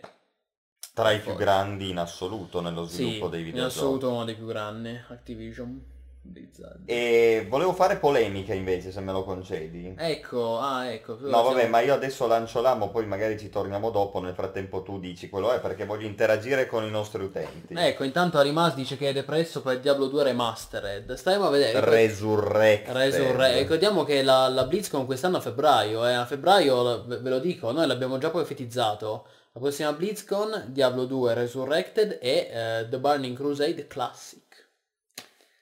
Ma voi avete giocato a Baldur's Gate 3? Ah. E se sì, vi è piaciuto, vi sta piacendo? Lasci che si sedimenti. No, voglio che scrivano e poi sentiamo. Lasciamo che si sedimenti, intanto io mi refillo da bere. Ah, non hai niente da dire, allora devo intrattenere io in questo momento. Ah beh, ma io posso dire, ma su altri argomenti, cioè non perché su Baldur's Gate 3 io non ci ho giocato, quindi no che non ho niente da dire. Se leggiamo un po' la chat... Altrimenti B.D. Silma sta giocando, mi è piaciuto moltissimo, dice. Morgotto dice ho paura, ma penso si riferisse ancora a Diablo 2. Mentre no, penso si riferisca al mio parere su Baldur's Gate 3. Ah, non lo so. Mentre Arimas non può... No, secondo me Morgotto parlava di Diablo, non lo so. Arimas dice io non puoi indurire gli access. Ok. Allora... Ho messo abbastanza panico qua da quello che vedo, a giudicare da quelle risposte che stanno avendo. Sentite... Stiamo calmi. È un early access, ma è tanto early access, è ultra early access. Beh, anche i vecchi lo erano. Devo dirvi due cose. La prima è che più passa il tempo, più mi sto rendendo conto che il sistema di Dungeons and Dragons non è che si adatti proprio benissimo ai videogiochi, sai? Devo dirti che questo soprattutto per quello che riguarda le spell e ciò a cui siamo abituati oggi, il fatto di avere svariate limitazioni che ovviamente in un gioco di ruolo cartaceo come Dungeons and Dragons sono giustificabili, esempio il fatto che i maghi abbiano tot spell giornaliere, le debbano preparare, insomma tutte queste regole all'interno del framework di Dungeons and Dragons non si sposano benissimo con il gioco, il videogioco che è in generale. Poi tanto early access, io ho provato in multiplayer, è pieno di bug, ci sono una serie di robe che veramente sono pesanti, una tutte che ho veramente notato e non riesco a capire perché sono i turni simultanei. In multiplayer ci sono sti turni simultanei per cui tu fai il turno insieme agli altri. Ma working as intended? Sì, bug. E su internet lo lodano anche perché dicono ah non devo aspettare. Raga, ma se il gioco è a turni, io mi faccio il mio turno, poi passa la parola a quello dopo, fa il suo turno. Invece adesso i membri del party possono fare simultaneamente il turno. E questo crea dei problemi. È confusionario, è estremamente confusionario da giocare in compagnia. In più ha una serie enorme di problemi legati all'early access, da quello che ho saputo, io l'ho giocato solo in multi, c'è gente che me l'ha giocato anche in single player, mi ha detto guarda che in single player si notano molto meno, quindi ci sta. Sì, no, è così, no, ci sta, ne prendo atto. Più lo giochi in multi, più è probabile, più è facile rompere il gioco, ma non solo Baldur's Gate, cioè tutti i giochi, più giocatori ci sono, più è facile rompere. Sì, ma qui proprio ci sono delle robe che non si capisce, tipo questa cosa dei turni simultanei, vi giuro, io non la riesco a capire, cioè non so perché. È un tuo gusto personale. Dopodiché il discorso è, il modo che hanno i Larian di approcciarsi alle cose sostanzialmente è stereotipato. C'è una grande mappa nella quale tu ti muovi e incontri le cose. Quindi è un sistema un po' a metà tra un theme park e un sandbox, perché tu hai molta libertà di girare per la mappa, sì, però spesso è una libertà fasulla. Vabbè, anche i vecchi Baldur's Gate mica hanno dei sandbox. Non era proprio la stessa cosa, ma intanto era molto più densa la roba su Baldur's Gate originale, c'erano molti più NPC a cui parlare, almeno quello che abbiamo visto nell'early access adesso, e se poi magari si arriva all'atto 2 che adesso non c'è, c'è Baldur's Gate ed è tutto fatto benissimo, okay. 3, certo. Non discute, infatti è giusto rimarcare che sia in early access. Chiaro. Io l'ho trovato un po' carente sotto molti aspetti, non mi ha preso così tanto, ho detto ma io quello che posso dirti è che anche i due Divinity era più bello, si sposava meglio, no, perché tu stai confrontando Baldur's Gate in early access con Divinity già uscito. Divinity quando è in early access tu hai giocato, guarda che era pieno di bug anche quello. Divinity aveva delle strutture che erano più compatibili col modo con cui era stato creato il gioco. Vabbè, quello sì, ok. Invece Baldur's Gate è sempre stile Larian, quindi hai questa grande mappa al party, libertà, cioè uguale a Divinity, però hai il framework di Dungeons and Dragons. Quel framework lì, secondo me, non si sposa benissimo con lo stile Larian, ok? Sì. Donde il punto da cui io traggo è un po' deludente. Sì, legittimo. Tu dici che è un problema così grande? Io dico che è un problema che si sente parecchio e che a me per gusti mi frena parecchio. Okay. Mi frena parecchio. Ci sta. Noi comunque ricordo che sul MMO.it abbiamo pubblicato anche l'anteprima scritta da Sonia, quindi andatela assolutamente a leggere, trovate in home page, nello slider. Comunque un titolo... Poi non è un brutto gioco. No, ci mancherebbe, un titolo da tenere d'occhio. Noi stessi l'abbiamo consigliato, cioè Sonia nella sua... Anzi, è una recensione in Early Access e lo ha consigliato. Ecco, poi certo, lei ci ha giocato in single player e è sicuro ed evidente che giocandolo in coop con fino a 4 giocatori è più facile rompere le meccaniche. Lì non è tanto una questione di rompere le meccaniche, che ci sono proprio dei problemi. Ho capito. Per come è fatto. Vediamo, staremo a vedere. Matt non è d'accordo. No, ma in realtà io, Matt, ti dico che non... è giusto che ne parli anche Askzor più di me, perché in realtà io Baldur's Gate non ci ho giocato, quindi se vi aspettate, se volete sentire soltanto il mio parere su Baldur's Gate, è giusto che anche Askzor dica la sua, perché sicuramente se c'è uno che qua dentro è l'esperto della saga non sono io, ecco. Però ognuno alla fine... Comunque, è un early access, vediamo, eccetera. Io devo dirvi che trovo un po' di incompatibilità tra lo stile Larian e la quinta edizione di D&D. Cosa che invece non si rilevava altrettanto nei vecchi. Cioè, dove anche Divinity è un gioco loro, è un franchise perché loro. Divinity l'hanno fatto tutto loro, no? Cioè, Divinity hanno fatto un sistema di spell, combat, spec, classi, eccetera, fatto apposta... Okay. E secondo me era più compatibile con il modo con cui hanno i Larian di realizzare i videogiochi. Vedremo. Comunque, come dice iMask, lo vedremo. Baldur's Gate 3 completo lo vedremo nel 2021 inoltrato, se va bene. Sì, nella migliore delle ipotesi, perché sicuramente passerà almeno un anno in early access, però i Larian hanno detto chiaramente che uscirà quando sarà pronto, per non seguire la politica, no, di tanti giochi che sono usciti incompleti, quindi hanno chiarito che se il gioco avrà dei problemi, bug, non si faranno problemi a rinviarlo, quindi è possibile assolutamente. Con questa pandemia che costringe le software house a lavorare da casa in remoto è un bel problema, per cui io non mi stupirei se ci fosse... Diciamo che un rinvio è molto quotato, ecco, o esce poi alla fine del 2021 ma altrimenti non mi stupirei se fosse anche... magari fine 2021, sì, tipo novembre, sicuramente non prima. Perché hanno un sacco di lavoro da fare, come hai detto tu, perché il gioco è enorme ed è anche estremamente ambizioso. E perché consta... Io comunque lo sto continuando a giocare. Sì, sì, ma non è che lo stronchiamo. Però raga. No, dico solo che non ho quella smania di giocarlo che mi sarei aspettato di avere. Per quei motivi che ho detto. Certo. È bella la domanda di Harry Mansk, sì, la poniamo a tutti. Qual è il PG che fate di solito in questo tipo di RPG? Quindi single play, cioè in generale, anche MMO, perché... distinguiamoli. Io, per me sono uguali in realtà, più o meno sempre. No, per me no, cambia molto. Beh, prego, inizia tu. Io faccio solitamente un ranged di supporto. Healer.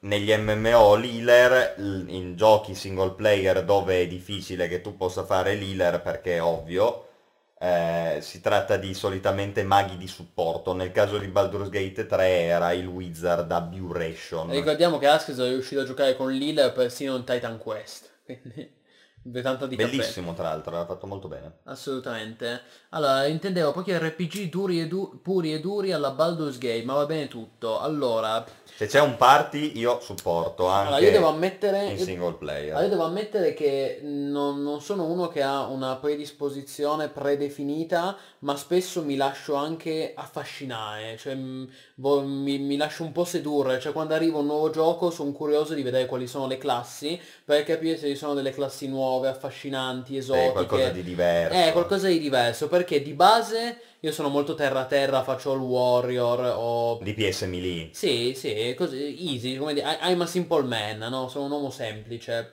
Però se arriva una classe un po' esotica che mi scatta, che mi dà qualcosa, allora mi butto subito. E questo ad esempio è stato il caso di Guild Wars, in cui io facevo prima il Paragon e poi il Derviscio, su Guild Wars 1 proprio.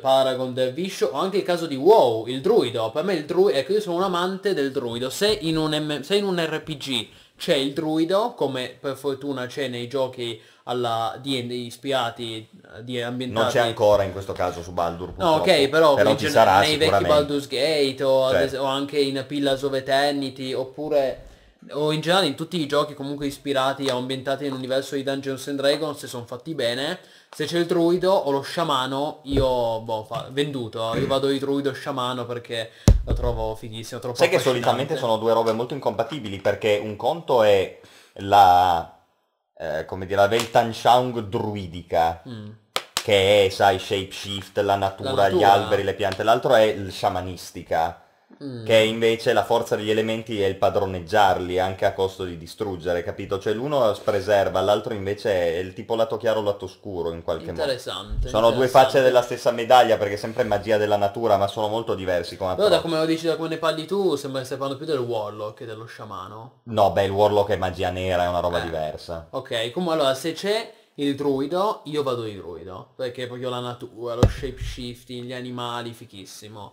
Però lo sciamano ha anche una classe molto interessante, dipende poi da come viene fatta, dipende da tante... Il punto è che non scelgo prima, ecco, non scelgo a priori, ma mi passo sempre ore e ore a informarmi, a leggermi le wiki, a guardarmi i video. Sono un periodo, raga, sono uno perennemente indeciso, quindi ci sta, ecco. Però questo è anche il bello, però alla fine ho scelto bene. Se penso al druido di WoW, è una classe bellissima. Vabbè, la classe stupenda, cioè, stupenda. Sì, penso, io conosco delle persone che hanno... druidi di merda su WoW.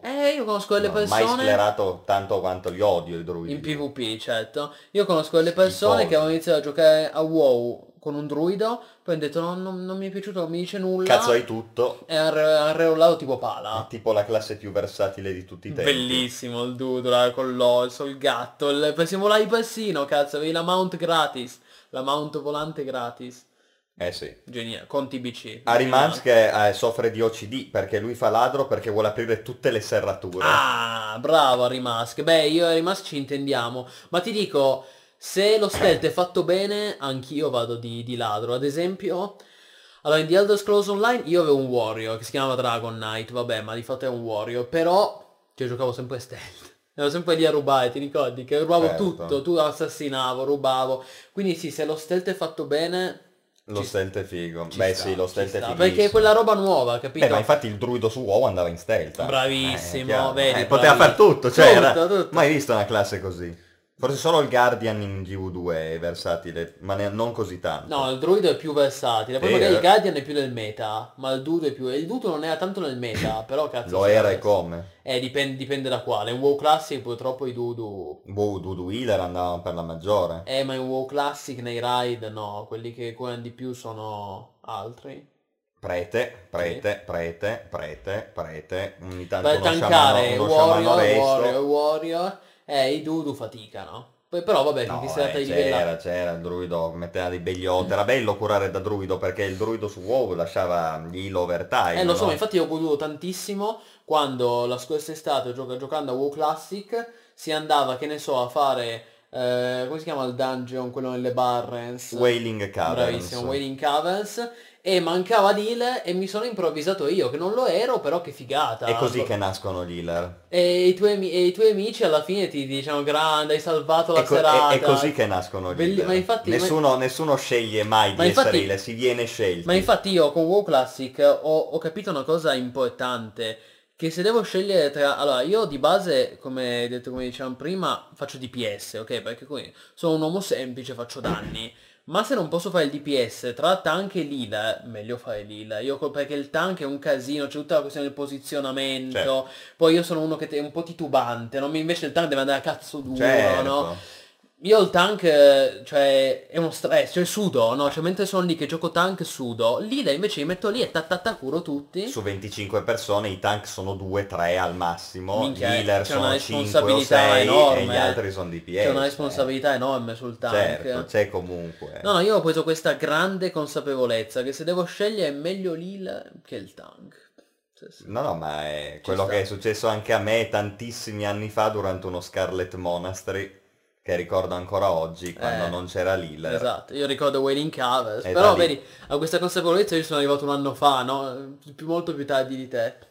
Sì, sì. Comunque, l'importante è arrivarci, ragazzi. Tauren druido è tipo Dio. Oh, bravo Rimask, vedo che noi ci intendiamo ormai. Vabbè, grande. Il druido era fantastico. Tauren druido è vita, grande. Vedi, a Morgotto, a Rimask, ormai noi ci intendiamo. Il guru di MMO. Lui, cioè... Incredibile massima, sì, per il fatto che healer non si sceglie, si viene scelti. Grande massima. È vero, è il caso e poi il karma. È il caso che ti porta in una certa situazione e poi il party ti sceglie.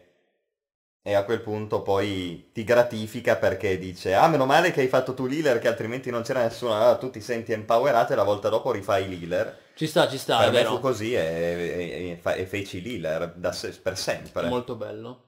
Storie con una strappa storia lacrime. Mentre invece Morgotto dice che fa quasi sempre guerrieri o barbarozzi. Che ci sta, soprattutto quei giochi che magari sono talmente complessi che io dico: sai che c'è, faccio il warrior e vado lì e meno, perché è troppo complesso tutto il theory crafting, la build. Tipo in Baldur's Gate 2 e 1, insomma quelli tratti da D&D 2.5 vecchi.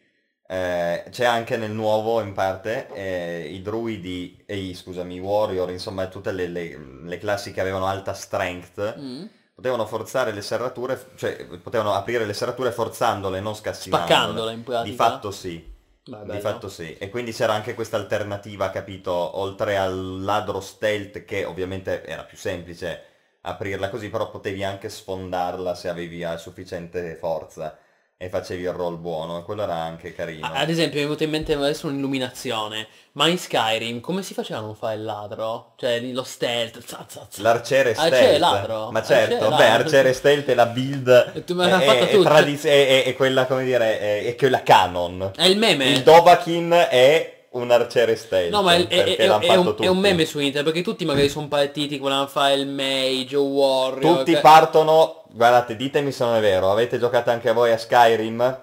Voi partite e dite: bello questo combat melee, e quindi swingate con la vostra bella spada. Si inizia barbarozzi. Ma potrò avere lo scudo di merda nell'altra mano? No, uso un'arma, uso una spell, no? E quindi con la spell intanto tiri le robe. Dopodiché non va più tanto bene quando... allora uno dice, però anche questa meccanica dello stealth l'ha fatta bene, poi se tiro con l'arco faccio 3 volte il danno, no? E anche la pugnalata alle spalle, cioè, poi c'ha le dead cam, le finish. Certo, e allora si diventava tutti arcieri stealth. Ma nei dungeon cosa vuoi fare? Poi con i nemici stupidi facevi un massacro bellissimo, cioè per i tempi era divertentissimo, ecco. Sì, sì, assolutamente. B.D. Silma, nemmeno io aspetto che lo finiscano, riferito a Baldur's Gate 3, e che mettano l'italiano, come lo metteranno su Wasteland 3. Cioè non ho capito se aspetti che lo finiscano, lo mettano in italiano oppure lo stai già giocando. Comunque, sì, è interessante questa notizia che sia Wasteland 3 che Baldur's Gate 3 verranno tradotti in italiano. Si vede che il 3 in italiano tira, piace, eh? Però Baldur's Gate 3 è solo al lancio definitivo, mentre invece Wasteland 3 è già uscito e nei prossimi mesi verrà tradotto. Finalmente qualche buona notizia anche per noi italiani, dai, ci sta. Ci sta. Aspetto, l'ho giocato un po', dici. Mi disino. Ok, ok, sì, ci sta, ci sta. E comunque aspettare il gioco completo sempre è la cosa migliore. Cioè non sbagli mai, no? Come diciamo noi, non sbagli mai aspettare il gioco completo. A meno che il gioco completo non si chiami Star Citizen. Qua sia una brutta pagina. Cioè non proprio brutta, però... insomma... Vuoi criticare un po' Star Citizen? Ma non è che io non vorrei criticarlo, però c'è un problema indubbiamente, ragazzi. Si pone qua un problema e come ho scritto su MMO.it è l'eterno incompiuto, perché all'inizio ci stava, è assolutamente giustificabile, parliamo di un progetto e anche di un MMO ambiziosissimo, forse il più ambizioso nella storia dei videogiochi, però ormai parliamo di 8 anni, noi abbiamo fatto una news a inizio ottobre. Star Citizen il progetto Star Citizen ha compiuto 8 anni e tutto è ancora in alfa, ma poi non è il problema non è che sia in alfa, è un problema proprio di comunicazione, cioè il fatto che ancora è tutto a cazzo, cioè non si sa nulla, è tutto fumoso, non si ha una roadmap, l'hanno cambiata 3000 volte, non ci sono certezze, insomma non convince. E questo purtroppo riguarda ancora di più Squadron 42, la campagna single player, perché finché tu mi dici ci stiamo mettendo anni per sviluppare l'MMO persistente definitivo, che si chiama appunto il Persistent Universe, te la posso ancora concedere. Però raga, Squadron 42 è una cazzo di campagna single player cioè, come quelle dei vecchi giochi di Chris Roberts, cioè Wing Commander. Cioè sì, ok, ci sta che ci metti qualche anno per svilupparla, ma dopo 8 anni non è possibile, non è accettabile che non se ne sappia più nulla. Perché? Perché l'hanno inviata ancora una volta, cioè loro inizialmente la Squadron 42 era prevista per il terzo quarto del 2020, non la beta, proprio il lancio definitivo doveva avvenire più o meno in questo periodo. Esatto, doveva avvenire più o meno in questo periodo. L'hanno rinviato per l'ennesima volta, ma la differenza è che stavolta non hanno neanche dato una possibile finestra. Non dico una data precisa, il 28 gennaio, no, ma neanche una finestra indicativa tipo metà 2021, primavera, autunno, no, poi hanno detto, raga, non diamo più finestra di lancio, è rinviato, boh. Però così tu stai buttando un progetto in un totale stato di incertezza. E io questo lo posso perdonare se parliamo di un gioco sviluppato da un developer, come che ne so, Phasmophobia. Ma Star Citizen sono 300 sviluppatori, quanti? 400. E hanno ricevuto quanto? 350 milioni, sì. Ma non mi ricordo se siamo a 320 milioni. Più di 300 milioni di dollari. Ma più di 320 sicuramente. Comunque. Di crowdfunding. Allora, capite ragazzi che non è più giustificabile questa situazione. Io qua mi rendo conto che quello che dico è forte. Magari arriva qualche giocatore di Star Citizen che mi critica, per carità. Io dico le cose, come vedete... Dico quello che penso, ecco, sono qui per discutere, per confrontarmi, se anche voi volete criticarmi o darci contro. Però io dico, facciamo molta attenzione, perché qui parliamo di un progetto i cui player continuano a finanziare con centinaia di dollari. Alcuni hanno buttato migliaia di dollari su Star Citizen. Per me non c'è più alcun dubbio. Il gioco uscirà obsoleto e sarà quello che sarà. Io, guarda, ho letto dei commenti... Posto che uscirà, perché non è neanche detto quello. No, guarda, io, sapete, Se volete sapere cosa penso, allora io ho letto dei commenti e mi dispiace, ma secondo me hanno ragione. E io non arrivo a dire che è uno scam, che scappano con i soldi, no. E dire che scappano con i soldi è un'argomentazione ridicola, perché l'avrebbero fatta 8 anni fa, no? Ormai hanno aperto 3 studi diversi, ognuno dei quali tra l'altro brucia una quantità di soldi spaventosa. Cioè veramente si comportano come se fossero dei milionari, che ok lo sono, ma c'è anche un gioco da sviluppare, se li bruci poi non lo sei più, voglio dire. Però a parte quello, cosa volevo dire? Ah sì, quello che penso io non dico scam citizen, no, io penso che ci stiano lavorando. Quello però che penso io è che gli sviluppatori sono perfettamente consapevoli, si sono resi conto che a loro continuano ad arrivare soldi comportandosi così, cioè facendo quello che stanno facendo da 8 anni. Ma allora, ma chi glielo fa fare di pubblicarlo e di beccarsi tutta la merda delle recensioni negative, degli streaming negativi? No, loro continuano con questa manfrina delle in alfa, è un casino, è molto ambizioso, dobbiamo rimandare. Poi certo il gioco lo sviluppo pian piano va avanti, però c'è il rischio che l'alfa va avanti così per altri 10 anni, anche se Chris Roberts ha detto di no. Però il discorso, raga, è quanto sono affidabili le dichiarazioni di Chris Roberts, cioè voi vi fidate? Oh, lei... time is money, friend! Uè, un abbonamento! Ah beh, a BQ Classic è arrivato, a BQ Classic è regalato a... Oh my gosh! 14... Ah sì, è il 14° abbonamento regalato. Che grande! Grande, grazie mille. Però dicevo, poi adesso leggiamo anche la chat. Il mese scorso è arrivato Chris Roberts, ha detto abbiate fiducia, non ci vorranno 10 o 20 anni per completarlo. No, infatti ce ne vorranno 30. No. Zio, guarda, c'è un Paranormal Activity. Dove? Da noi. Ma dove? Vedi che c'è la luce che flickera. Sono sfere di luce. Qua secondo me siamo di fronte a un Oni. Un poltergeist. Bisogna droppargli il libro spiritico. Ok, da sole ci vuole sale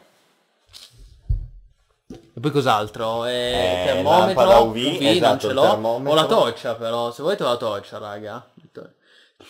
A parte tutto però, dicevo, Star Citizen è un bel casino e secondo me, lo dico con la morte nel cuore, perché io spero nella realizzazione del progetto di Cloud Imperium Games, però io guardo gli sviluppatori e dico, gli conviene continuare con questo teatrino, cioè che il gioco rimane in alfa, che magari sviluppano quella feature a metà, poi ne fanno un'altra, a metà, e continuano così, e tanto i backer continuano, i numeri salgono, cioè sono a 320 milioni di dollari, e continuano ad arrivare, e allora è ovvio che, cioè, perché dovrebbero cambiare questo status quo e dire adesso il gioco esce, e sanno perfettamente che quando esce in questo momento non rispetterebbe le attese. Secondo me la cosa da cui si evince maggiormente un discorso di questo tipo è che malgrado passi il tempo, quello che viene aggiunto al gioco non sono vere e proprie feature di gameplay, se non rare occasionali, ma incrementi un po' tecnici o aggiunte così che sono anche facili da pubblicizzare, sì, esatto. Il nuovo pianeta procedurale, la città procedurale, la nuova nave con gli interni strafighi. Cioè sì, ok, e però poi a giocare, cioè questo è il punto, è lì, quello manca tutto, e allora dico effettivamente c'è da porsi dei problemi, perché non è possibile che non hai uno straccio di gameplay loop se non far 2 missioni de merda in 8 anni di sviluppo, che cazzo è? È chiaro che c'è qualcosa che non va, è chiaro che i soldi sono stati gestiti male, è chiaro che il progetto era troppo ambizioso per quello che era all'epoca la tecnologia e forse in parte anche oggi. Il motore è vecchio ed è difficile lavorarci su, ci sono una marea infinita di problemi che non vengono risolti perché sono impossibili da risolvere, bisognerebbe rifare tutto da zero. Ovviamente nessuno si sogna di rifare tutto da zero. Ci manca pure che lo rimandano di altri 10 anni. Ovvio. No? Per cui ci si barcamena alla belle meglio, un giorno probabilmente il gioco uscirà. A quel punto i computer saranno talmente potenti che pur uscendo il gioco obsoleto riusciranno a overpowerare quelli che sono i suoi problemi tecnici e magari si riuscirà ad avere un gioco godibile, però non è questo il modo di sviluppare un videogioco e i problemi che ci sono e ci sono stati sono troppi e troppo pesanti per avere fiducia adesso nel 2020 verso il futuro. È un casino. Io non potrei mai consigliare a nessuno di preordinare Star Citizen. No, assolutamente. Infatti anche Aki Tommy dice che è rimasto deluso da quando aveva comprato la Constellation, mentre dice anche ha cambiato già motore grafico 2 volte. Sì, troppe volte, cambi continui di engine. Prima il CryEngine, poi Lumberyard. Sì. Erebo dice Star Citizen in realtà è già uscito, next step del modello Game as a Service. Insomma, magari fosse fatto così bene. Il gioco non c'è, cioè, manca il gameplay. No, è un peccato, è un peccato. Cioè, noi continuiamo a sperare, voglio dire, nessuno augura il male, però... Ah no, ovvio, anche perché se, cioè, il giorno che se rispettassero tutto ciò che hanno previsto, hanno promesso, sarebbe un gioco infinito. Già. Il problema è che non sarà mai così. E il problema è che, ripeto, come divide l'MMO Persistent Universe, sta cazzo di Squadron 42, perché quella è la catena tornasole, se quella non esce... Di sicuro non esce neanche l'MMO, perché l'MMO è 10 volte più complesso, 10 volte più incasinato. Ma certo. La cartina tornasole è la campagna single player. Vediamo se esce e quando esce e come sarà. Sì. Però non è un buon segno. Campagna single player per la quale si sono spesi miliardi, sì, anche per delle boiate, tipo Gary Oldman, Mark Hamill. Ma come bruciare i soldi in questo modo? Ma c'è persino Henry Cavill, The Witcher, completamente inutile. Inutile, veramente soldi bruciati per... Delle feature da... Discorso affine a quello che si può fare per Cyberpunk con Keanu Reeves, le macchine di marca, c'è Toyota che ha sponsorizzato, la Porsche, scusami. Vabbè, però, però nel caso di Cyberpunk parliamo di un testimonial, che vabbè, cioè, ci può stare, tanti giochi hanno un testimonial. Marketing, sì. marketing. Ma sicuramente, poi c'è un'enorme differenza tra Star Citizen e Cyberpunk. No, c'è un'enorme differenza. Sì, certo che c'è una differenza. Cyberpunk non ti ha chiesto 300-200 euro in pre-alpha. L'unico marketing che io voglio vedere dai videogiochi è il gameplay. Cazzo, proiettami il gioco, fammi vedere cosa succede, che sia bello. Non come, Cyberpunk, che ha fatto vedere delle sezioni che lo sapete cosa ne penso io su quello che ha mostrato. Allora se lo sai già non torniamoci. Però... Basta marketing. Sì, ma è prematuro fare polemica, perché tanto tra un mese ci potremmo giocare, potremmo dire se davvero c'erano problemi o se non c'erano problemi, però almeno Cyberpunk non ti chiede di spendere 50 euro per un gioco alfa per 8 anni. Certo. E non vanno su Kickstarter a elemosinare i soldi. Però pensate quanti milioni vengono bruciati queste boiate di marketing del cazzo, invece di fare il gameplay. Keanu Reeves costa meno di quanto pensi. Magari sì. E poi in realtà... Magari no. Ma in realtà il marketing... Sì, non sono d'accordo con quello che hai detto, perché il marketing nel caso... che Cyberpunk abbia un marketing enorme alle spalle è vero, però è anche vero che poi ti permette il marketing e ciò che poi ti fa rientrare è dei costi, perché la gente, il pubblico ignorante, parliamoci chiaro, il grande pubblico è quello che vede i trailer su YouTube o vede le pubblicità in televisione, e non siamo noi 4 nerd, per cui alla fine lo devi anche pompare il marketing. Poi con questo non sto dicendo che sia tutto giusto, è ovvio che bisogna dare la precedenza al gameplay, però non si può neanche pensare, sarebbe ingenuo pensare che esce un AAA e nessuno lo pubblicizza perché noi non vogliamo pubblicizzarlo. Cioè, ma se vuoi che faccia milioni di vendite devi pubblicizzarti tu come studio, come compagnia. Toto San mi fa ridere. Meno male che c'è Toto San. Meno male che c'è Toto San. Ecco. E Dual Universe. E comunque io preferisco Keanu Reeves, perché Keanu Reeves è contestualizzato nel gioco di Cyberpunk col personaggio di Johnny Silverhand. Non è una roba messa lì soltanto. Vabbè, anche Coso lì, quello di Game of Thrones, c'è il personaggio che è lui, in Star Citizen, Squadron 42. Sì, lì ci sono 10 personaggi, completamente inutile. Quella di Megan Fox non era contestualizzata. No, quello di Megan Fox è un fanservice puro, che vabbè, però divertente. Però lei giurava che lei gioca davvero a Black. Magari è vero. Magari è vero, guarda, che roba assurda. Comunque Dual Universe, caro Erebo, io ad esempio l'ho beccato, è l'unico gioco insieme a The Repopulation che ho beccato nella mia vita. E l'ho beccato con una decina di euro, 15 euro, qual era l'offerta minore che si poteva fare all'epoca, per il semplice fatto che questi sviluppatori erano andati su Kickstarter, era su Kickstarter? Sì, sì, i francesi di Nova Quark. E avevano mostrato solo gameplay, avevano detto, guardate, noi vogliamo fare questa feature, la facciamo così, questa la facciamo così, cioè limpidi, no? E tornava onesti. Tutto. E io ho detto, oh, finalmente qualcuno che sa sviluppare i giochi, poi bene o male, ma almeno ha un'idea chiara. È una questione di comunicazione. Ha un'idea chiara, mi dice, c'è questo che vogliamo fare. Per realizzarlo abbiamo questo progetto che torna tutto, intanto mi mostrano il gameplay, mi dicono, vedi perché qua poi ci sarà questo e quindi questo influenzerà questo. Oh, così si deve fare, coerenza e idea, no? Bellissimo, infatti poi vedremo insomma Dual Universe cosa sarà, però mi fa già ben sperare. Beh, ma adesso vedete che si inizia già a parlare della beta, sono usciti diversi key per la beta di Dual Universe, molto interessante. Quello lo devi stare in mai, vedi? Io sto in Crowfall, RuneScape e tu Dual Universe. Dual Universe. Ti caschi anche bene, perché tra Crowfall, RuneScape e Dual Universe probabilmente è il migliore di tutti, l'ultimo. Bene, è iniziata la beta, sì, adesso vedo tanto, non so neanche più come cavolo fare a ritrovare i miei dati. Una volta che hai beccato su Kickstarter, cosa lo connetti al, ti crei un account su dualuniverse.com. Lo linki. Ok. E io tra l'altro ho anche un codice per la beta. Però tu dovresti averlo garantito, cioè. Quindi sì. Immagino proprio di sì. Assolutamente. Così come io ho beccato invece Shadow of the Avatar. Ecco, quindi, come dice Morgotto, un po' come Camelot Unchained, no? Uguale. Mamma mia. Un'altra parentesi. Diciamo che su Cyberpunk ti triggeri tu, su Camelot Unchained mi triggerò io. Cioè anche tu, però io in particolare proprio male. Tra l'altro non c'è novità, per cui non abbiamo niente, è persino inutile che ne parliamo stasera, perché è un gioco nel limbo da anche quello da 8 anni, no? Non ci sono novità. We're working on it. Ok, cioè. Aspettiamo e vediamo. Ma. E nel frattempo, come dicevo prima, il trend del momento è l'industria. Ah sì, l'ho detto, vabbè, rinvii, cioè in realtà l'abbiamo già detto. Nel caso di Camelot Unchained neanche rinvii, cioè non si sa un cazzo. Boh. Qualche domanda, raga, per la parte finale dello streaming, che facciamo un po' di flame comunitario, che è sempre divertente.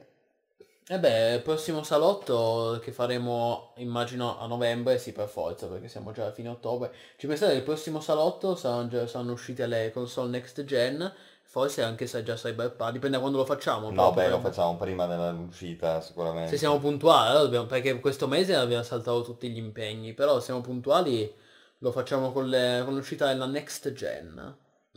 Interessante. C'era qualcuno che ha chiesto qualcosa di Fallout 76.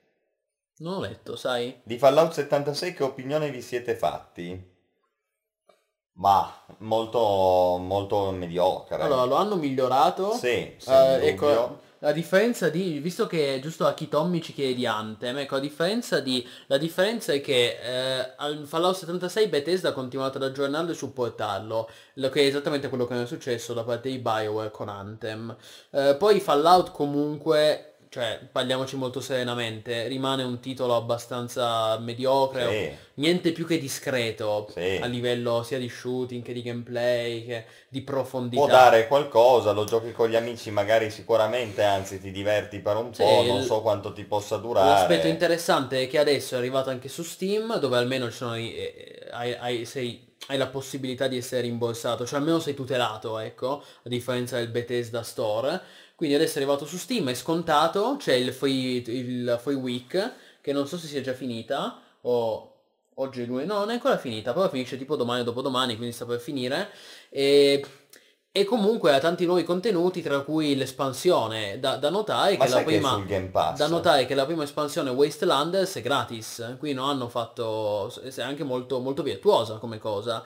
Non sapevo che fosse il Game Pass, sapevo però che era gratis su Steam. Infatti si può provare col Game Pass, io avevo anche una mezza idea. Io però non aspettatevi un grande gioco, perché io sono estremamente critico, tant'è che noi al lancio l'avevamo recensito, il buon Damians l'aveva anche stroncato, perché è un gioco addirittura insufficiente, cioè era insufficiente. Adesso è vagamente sufficiente, qualcosa può dare. Sì, qualcosa può dare amico, sicuramente. Poi vabbè, rimane comunque la questione che a questo punto è meglio giocarsi i precedenti Fallout, a meno che sì, gli amici, la compagnia, va bene, boh, insomma...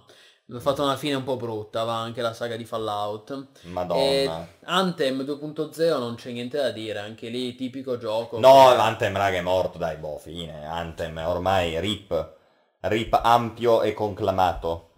Ma sì, dipende, se ci vuoi giocare come se lo vuoi approcciare come se fosse un MMO, ormai è morto, cioè non c'è più nessuno. Se dici voglio, lo sai, ormai si trova 5 euro, quindi se dici voglio spendere quei 5 euro per giocarmi la campagna single player e farmi 4 missioni, quello si può fare, tanto lo approcci, di fatto ne fruisci come se fosse un single player. Ed è anche divertente, caruccio, cioè a livello di gioco base per me Anthem è superiore a Fallout 76. No. Fallout 76 però è stato aggiornato e supportato e migliorato, cosa che Anthem invece non è successo. No, no, anche a livello base comunque no. Fallout 76 pur con tutta la merda offriva di meglio. No, no, non credeteli, non è vero. No, assolutamente. Sì, sì. Però no, ecco, io quello che la cosa incredibile, no, che mi chiedo sempre, la notte, no, la notte non ci dormo. Cioè la domanda che mi dico io, ma BioWare come poteva sperare che il gioco uscisse e poi andava bene così senza pubblicare più nessun aggiornamento, nessun update, nessuna patch? Secondo me è stato un progetto, cioè, fallimentare un po' fin da subito. Come potevano pensarlo? Sì, era in un periodo di BioWare particolarmente incasinato e lì è andato tutto storto. Cioè, si sono trovati con questo prodotto. Stai sviluppando un MMO, un Game as a Service, ma tu lo sai che devono uscire gli aggiornamenti un mese dopo, 2 mesi dopo, 3? Che c'è? Ah! Ehi, chi era? Oh my gosh, è diventato massivo. Grande. Ma non è arrivato il... vero? Non è arrivato il... Lo facciamo noi. Grande, grazie mille. Non l'ha fatto, l'ho sentito apposta. Eh? L'ha fatto, l'ho sentito. Ah, sono io che ho troppo preso allora. E se poi te ne penti? Se te ne penti è un casino, raga.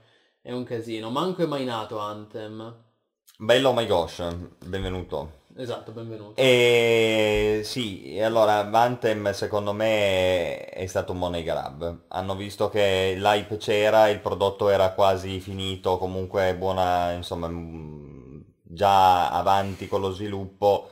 Era un periodo particolarmente negativo per BioWare, hanno deciso di farlo uscire, hanno preso i soldi che si sono presi, anche abbastanza, perché comunque ha venduto.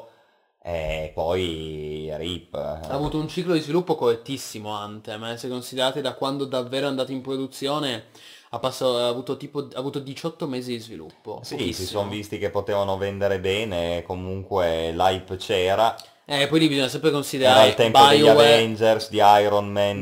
lì bisogna sempre considerare BioWare e EA, perché magari BioWare voleva davvero lavorarci come se fosse un prodotto suo, però EA l'ha completamente smembrato, cioè l'ha pubblicato in anticipo, poi ha dirottato tutto il team su Dragon Age 4, tra l'altro anche lì, certo. Cioè, raga, Dragon Age 4 è stato annunciato 2 anni fa, ai The Game Awards di 2 anni fa. Non se ne sa niente, io non dico che doveva essere già uscito, però poi non se ne sa più niente. Secondo me sono i classici prodotti che vengono fatti sbandierando un nome che si sa che ha successo.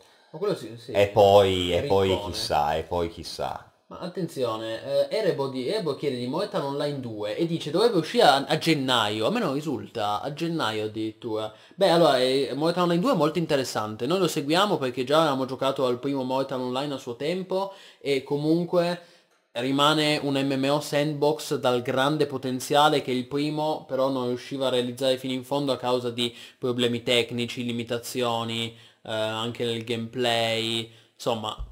Era limitato e limitante come gioco. Però aveva delle grandi idee. Grandi idee, sì. Era sicuramente... Era un vero sandbox, cavoli. Con...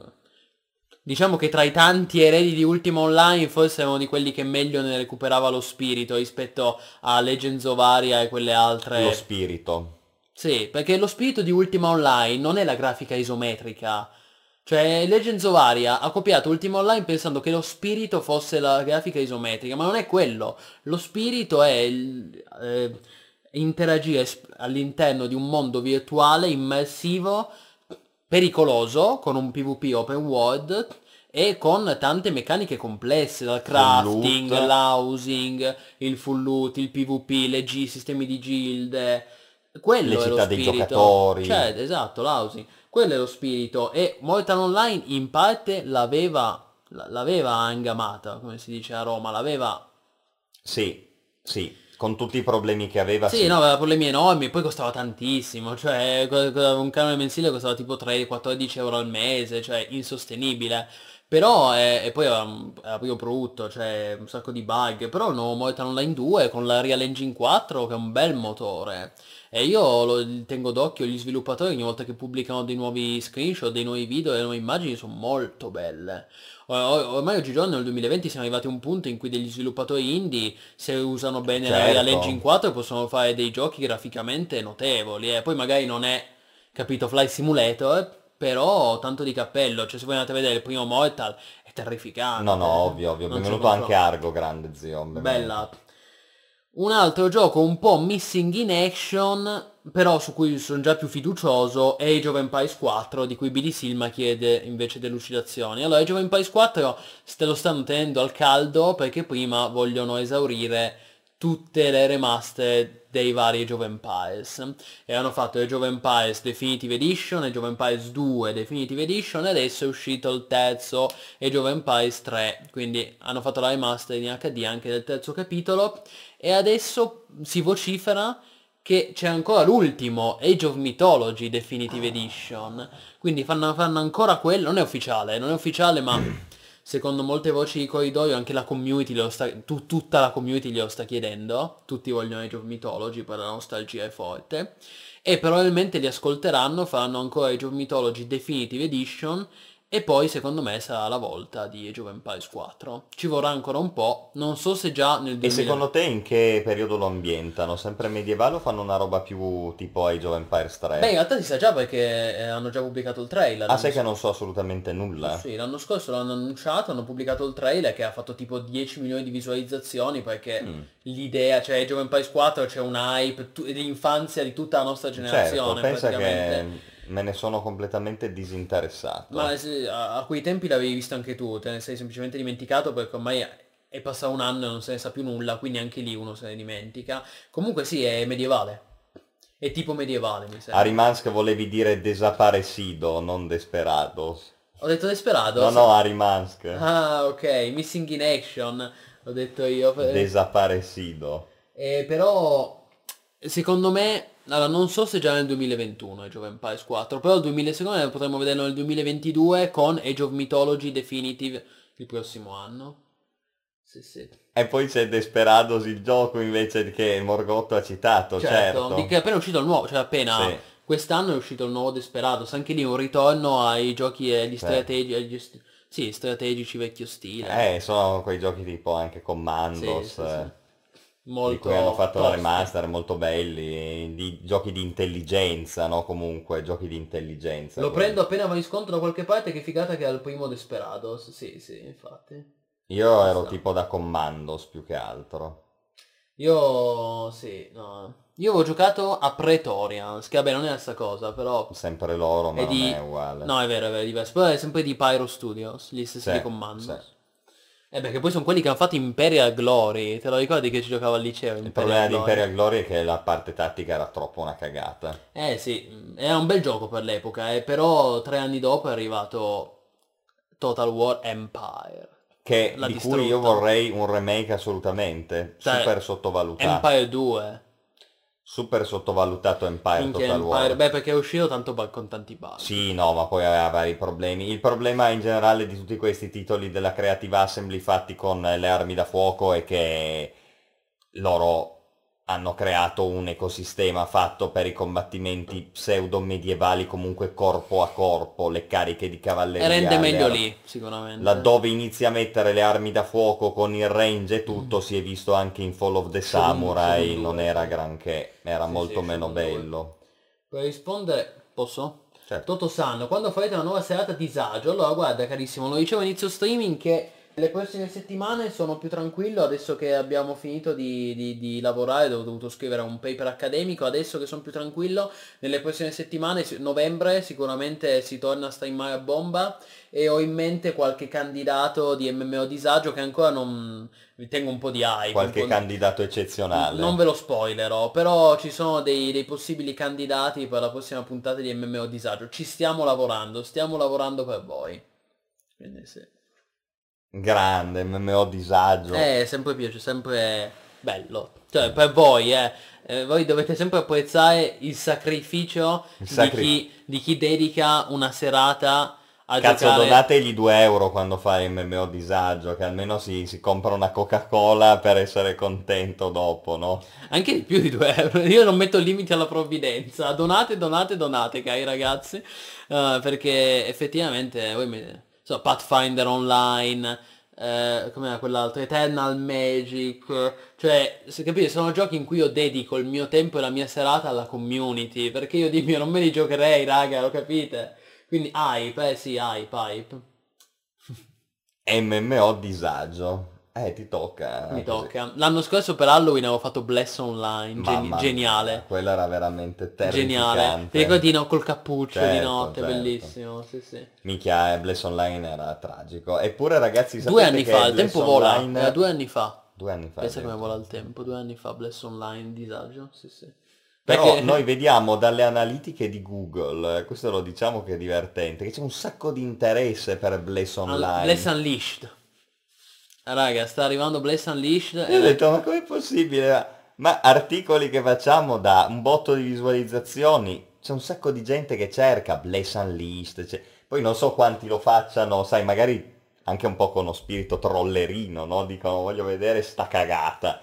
Però non è possibile, cioè c'è interesse dietro Bless Online, dico ma è fallito in Oriente, è fallito in Russia, è fallito in Occidente, hanno fatto Bless Unleashed, è fallito pure quello e adesso su PC, cioè... Però calma, perché adesso Bless Unleashed arriva alla closed beta su PC, free to play, e volete che Plinius non faccia uno streaming? Imperdibile, magari sarà già quello il primo MMO disagio. Se lo fai devi prendere una classe la più assurda che trovi, devi crearti un PG con una classe assurda. Se l'avrà, non sarà cosa. Che cazzo di classi ha Bless Online? Non so niente. Cosa c'è? La Ranger, il druido, il mago? Sì. Ma no, ma non c'è neanche il druido è troppo affinato. Per guerriero, rogue e mago, fine, punto. Come Diablo 1. Il cleric tipo, sì. Sì, no, ma magari c'è anche quello. Sì. Non lo so, raga. Io... non lo so, però quando esce Bless Unleashed... dovete riempirlo di soldi, raga. No, però Bless Unleashed lo facciamo. Cioè, close beta, io c'ho la key e quindi bam bam. Avanti! Ovviamente, ho fatto richiesta di partecipare. Sì. Vuoi mettere. Quindi sì, sicuramente. Con un install finale nel caso in cui ci sia necessità. Vediamo. Adesso io non faccio promesse. Bene ragazzi, ci siamo detti tutto. Pathfinder, un PG palesemente incidentato in faccia, penoso. La serata dedicata a Pathfinder sì, è stata mitica ragazzi, vi ricordate col bombardamento finale? Me lo ricordo perfino io che l'avevo rivisto. Il bombardamento finale da seconda guerra mondiale. Avevo svegliati a mezzanotte tra l'altro, avevo svegliati vicini. Completamente fuori. Pensate ai sacrifici che fa quest'uomo per portarvi l'MMO design. E poi c'è B.D. Silma che dice, stronzo, compratela da solo. Va bene. In questo caso non me lo devo comprare. Però considerate ragazzi che noi siamo piccoli, siamo una realtà di nicchia, cioè non siamo mica... adesso non faccio nomi, però non siamo, capito, IGN per non far nomi, no? Non siamo quelle grandi realtà milionarie, no? Certo. Cioè, noi siamo una realtà indipendente e per questo è giusto supportare un progetto indipendente. Certo. Quindi iscrivetevi, abbonatevi e seguite i nostri streaming, no? Buonasera, Argo l'ho visto adesso, non so se avevi già detto. Sì. Bella. Perfetto. Lo davo giusto un'occhiata. Albion Online, iMask sta giocando a Albion Online, devo dire che è molto caruccio, un altro gioco rispetto alla beta che avevo giocato anni e anni fa. Sì esatto, infatti Albion Online è cresciuto molto e io vi spoilerò già che personalmente lo voterò come l'MMO migliorato di più quest'anno. Addirittura.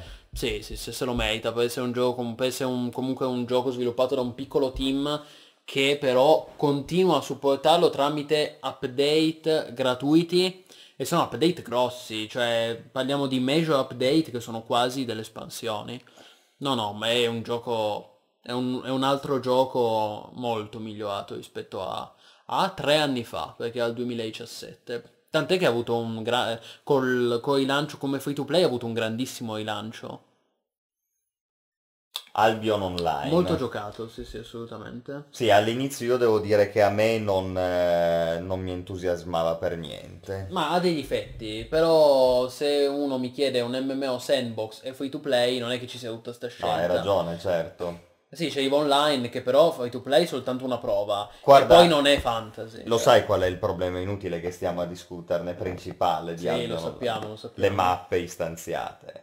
Se fosse open world sarebbe 1000 volte meglio. E ciò che purtroppo lo rende inferiore a un'ultima online. Perché cavoli, com'è possibile che nel 97 Ultima Online avesse un open world immenso e nel 2017, cioè esattamente 20 anni dopo, Albion Online non riesce a fare l'open world? Quello mi aveva proprio turno fatto. Perché mobile purtroppo è quello il problema. Che è un MMO pensato col cross platform in mente, e questo li ha costretti ovviamente a downgradare la formula. Perché come fai? Cioè un MMO mobile per forza di cose lo devi downgradare. E questo secondo me li ha bloccati tanto. Anche se adesso la cosa positiva è che adesso stanno a distanza di anni sono pronti a pubblicarlo ufficialmente su mobile. Cioè finora è sempre stato in beta, è una versione instabile. Adesso loro nei prossimi mesi, cioè Albion Online uscirà ufficialmente su mobile, e quindi così facendo almeno la loro vision sarà realizzata, la loro visione di un MMORPG sandbox cross platform e totalmente sia PC che mobile. E quella effettivamente è una cosa Madonna, nuova. Ma te li vedi durante gli... Io non so cosa ci sia in Albion Online, mi pare che l'endgame sia PvP. Sì, sì, PvP, quelli che... Ah, quello gioca col cellulare, vai, mamma. No, ma è ovvio, infatti non si fa PvP da cellulare. Però il cellulare può essere molto utile se hai un buon smartphone per gaderare, per fare crafting, sì, sì. L'isola personale istanziata, certo. In cui raccogli la frutta, le verdure, dai da bere. Cioè, non è che da bere. Infatti te l'ha detto anche Arimansk, dice, ha detto esattamente quello che hai detto tu un attimo prima, guarda. Vediamo.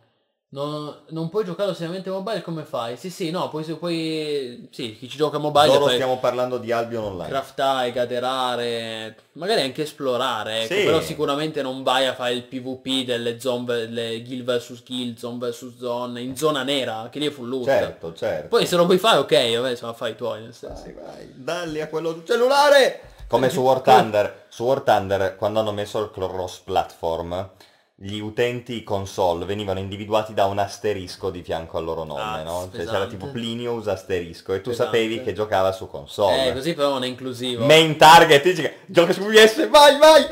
E ovviamente era sempre un easy kill, no? Però era molto divertente, quello era bellissimo. Certo. E l'Adelfio dice che in realtà secondo lui è una cosa positiva le mappe istanziate, se no era troppo simile a RuneScape, ma... Ma non sono tanto convinto. Quale potrebbe essere il beneficio di avere una mappa istanziata? Questo vorrei capire, che invece non avresti con l'open world. Ma poi Albion Online comunque ha delle differenze, cioè non è un clone di RuneScape, ha delle cose che lo ricordano. Sì, però... ha delle cose che lo ricordano. Sì, vabbè, ok, le cose che lo ricordano, però non è un clone, cioè ha molte meccaniche, ha molte feature che lo rendono un gioco unico, un gioco a suo modo meritevole, degno, diciamo. I maschi d'accordo con le mappe istanziate, come idea piace tanto, sì, è una bellissima idea, cioè noi siamo sempre favorevoli, noi Morpg, Sandbox, mannaggia New World, quindi sì, stiamo a vedere. In gathering le skill sono le stesse, sì, ma infatti, certo che le skill e il gathering sono le stesse, quello che cambia è che tu giochi da mobile. Good luck se fai il PvP da mobile. Devi targettare il tipo. Sì, le skill ce le hai, non è che non ce le hai, però good luck. Il telefono, non so neanche come fai. Dai. Poi lo lanci, se pensa al Rage, sei in zona nera, perdi tutto e qui ci hai messo un mese a farlo. Cioè il cellulare, minchia. E beh, se non c'è il computer anche non è molto bello, però. Tiri un pugno al monitor, ci sono alcuni dei miei video preferiti, sono le compilation di Rage, della gente che dà fuori di matto, no? Minchia, ce ne sono alcuni che sono fantastici, soprattutto quelli che giocano su console, ci sono i bambini che giocano tipo a Fortnite, quelli sono fantastici perché... Beh, quando prendono il controller wireless, ce n'è uno bellissimo che prende il controller e lo tira contro il televisore e rimane lì impiantato contro il televisore. La spada nella roccia. Cioè, bam! Beh, tu sei un uomo scuro. Sì, come che dice... guardo le disgrazie altrui. Sì, come dice Jep Gambardella nella grande bellezza, dice, tu sei un uomo scuro. Sì, va bene, sì. A me divertono molto queste cose. No, io sono per il bene. Molto trash, però bello. Ma ci sono, sai qual è il fatto? Che quelle robe lì ci sono, che tu le guardi oppure no. E so. Quindi tanto vale guardare. No, una cosa è godenne, un'altra cosa invece di... Vabbè, ma vedi il bambinetto di 11 anni che tira il controllo dell'Xbox contro la televisione. Non so, ci sono anche trentenni che sfondano televisori. Benvenuto anche a MMO Galaxy. Buonasera MMO Galaxy, anche se stiamo in chiusura, scusa. Ma voi avete mai visto il video del tipo che è lì a computer, arriva l'amico e gli fa adesso ti faccio vedere una cosa bella e gli mette il video col jump scare della bambina dell'esorcista e lui prende a pugni il monitor e gli rimane il braccio dentro il monitor perché quando vede che compare pam! Cioè fighissimo, io ti giuro, bellissimo.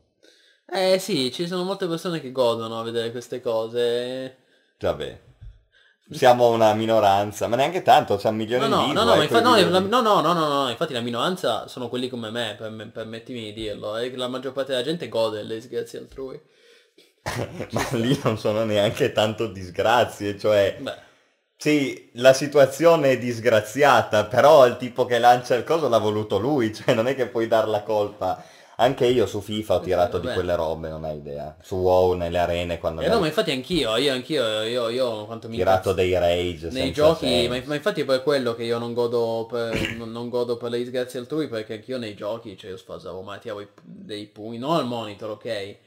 Però mamma mia, quando mi incazzavo, l'incazzatura che ti provoca i videogiochi non te la provoca nient'altro. Fanno male i videogiochi. Eh sì, perché non so, sono attivi, mentre ti guardi un film passivo, leggi un fumetto è passivo, i videogiochi... Sì, nessuno ha mai spaccato il televisore guardando un film per la rabbia che gli suscitava, certo.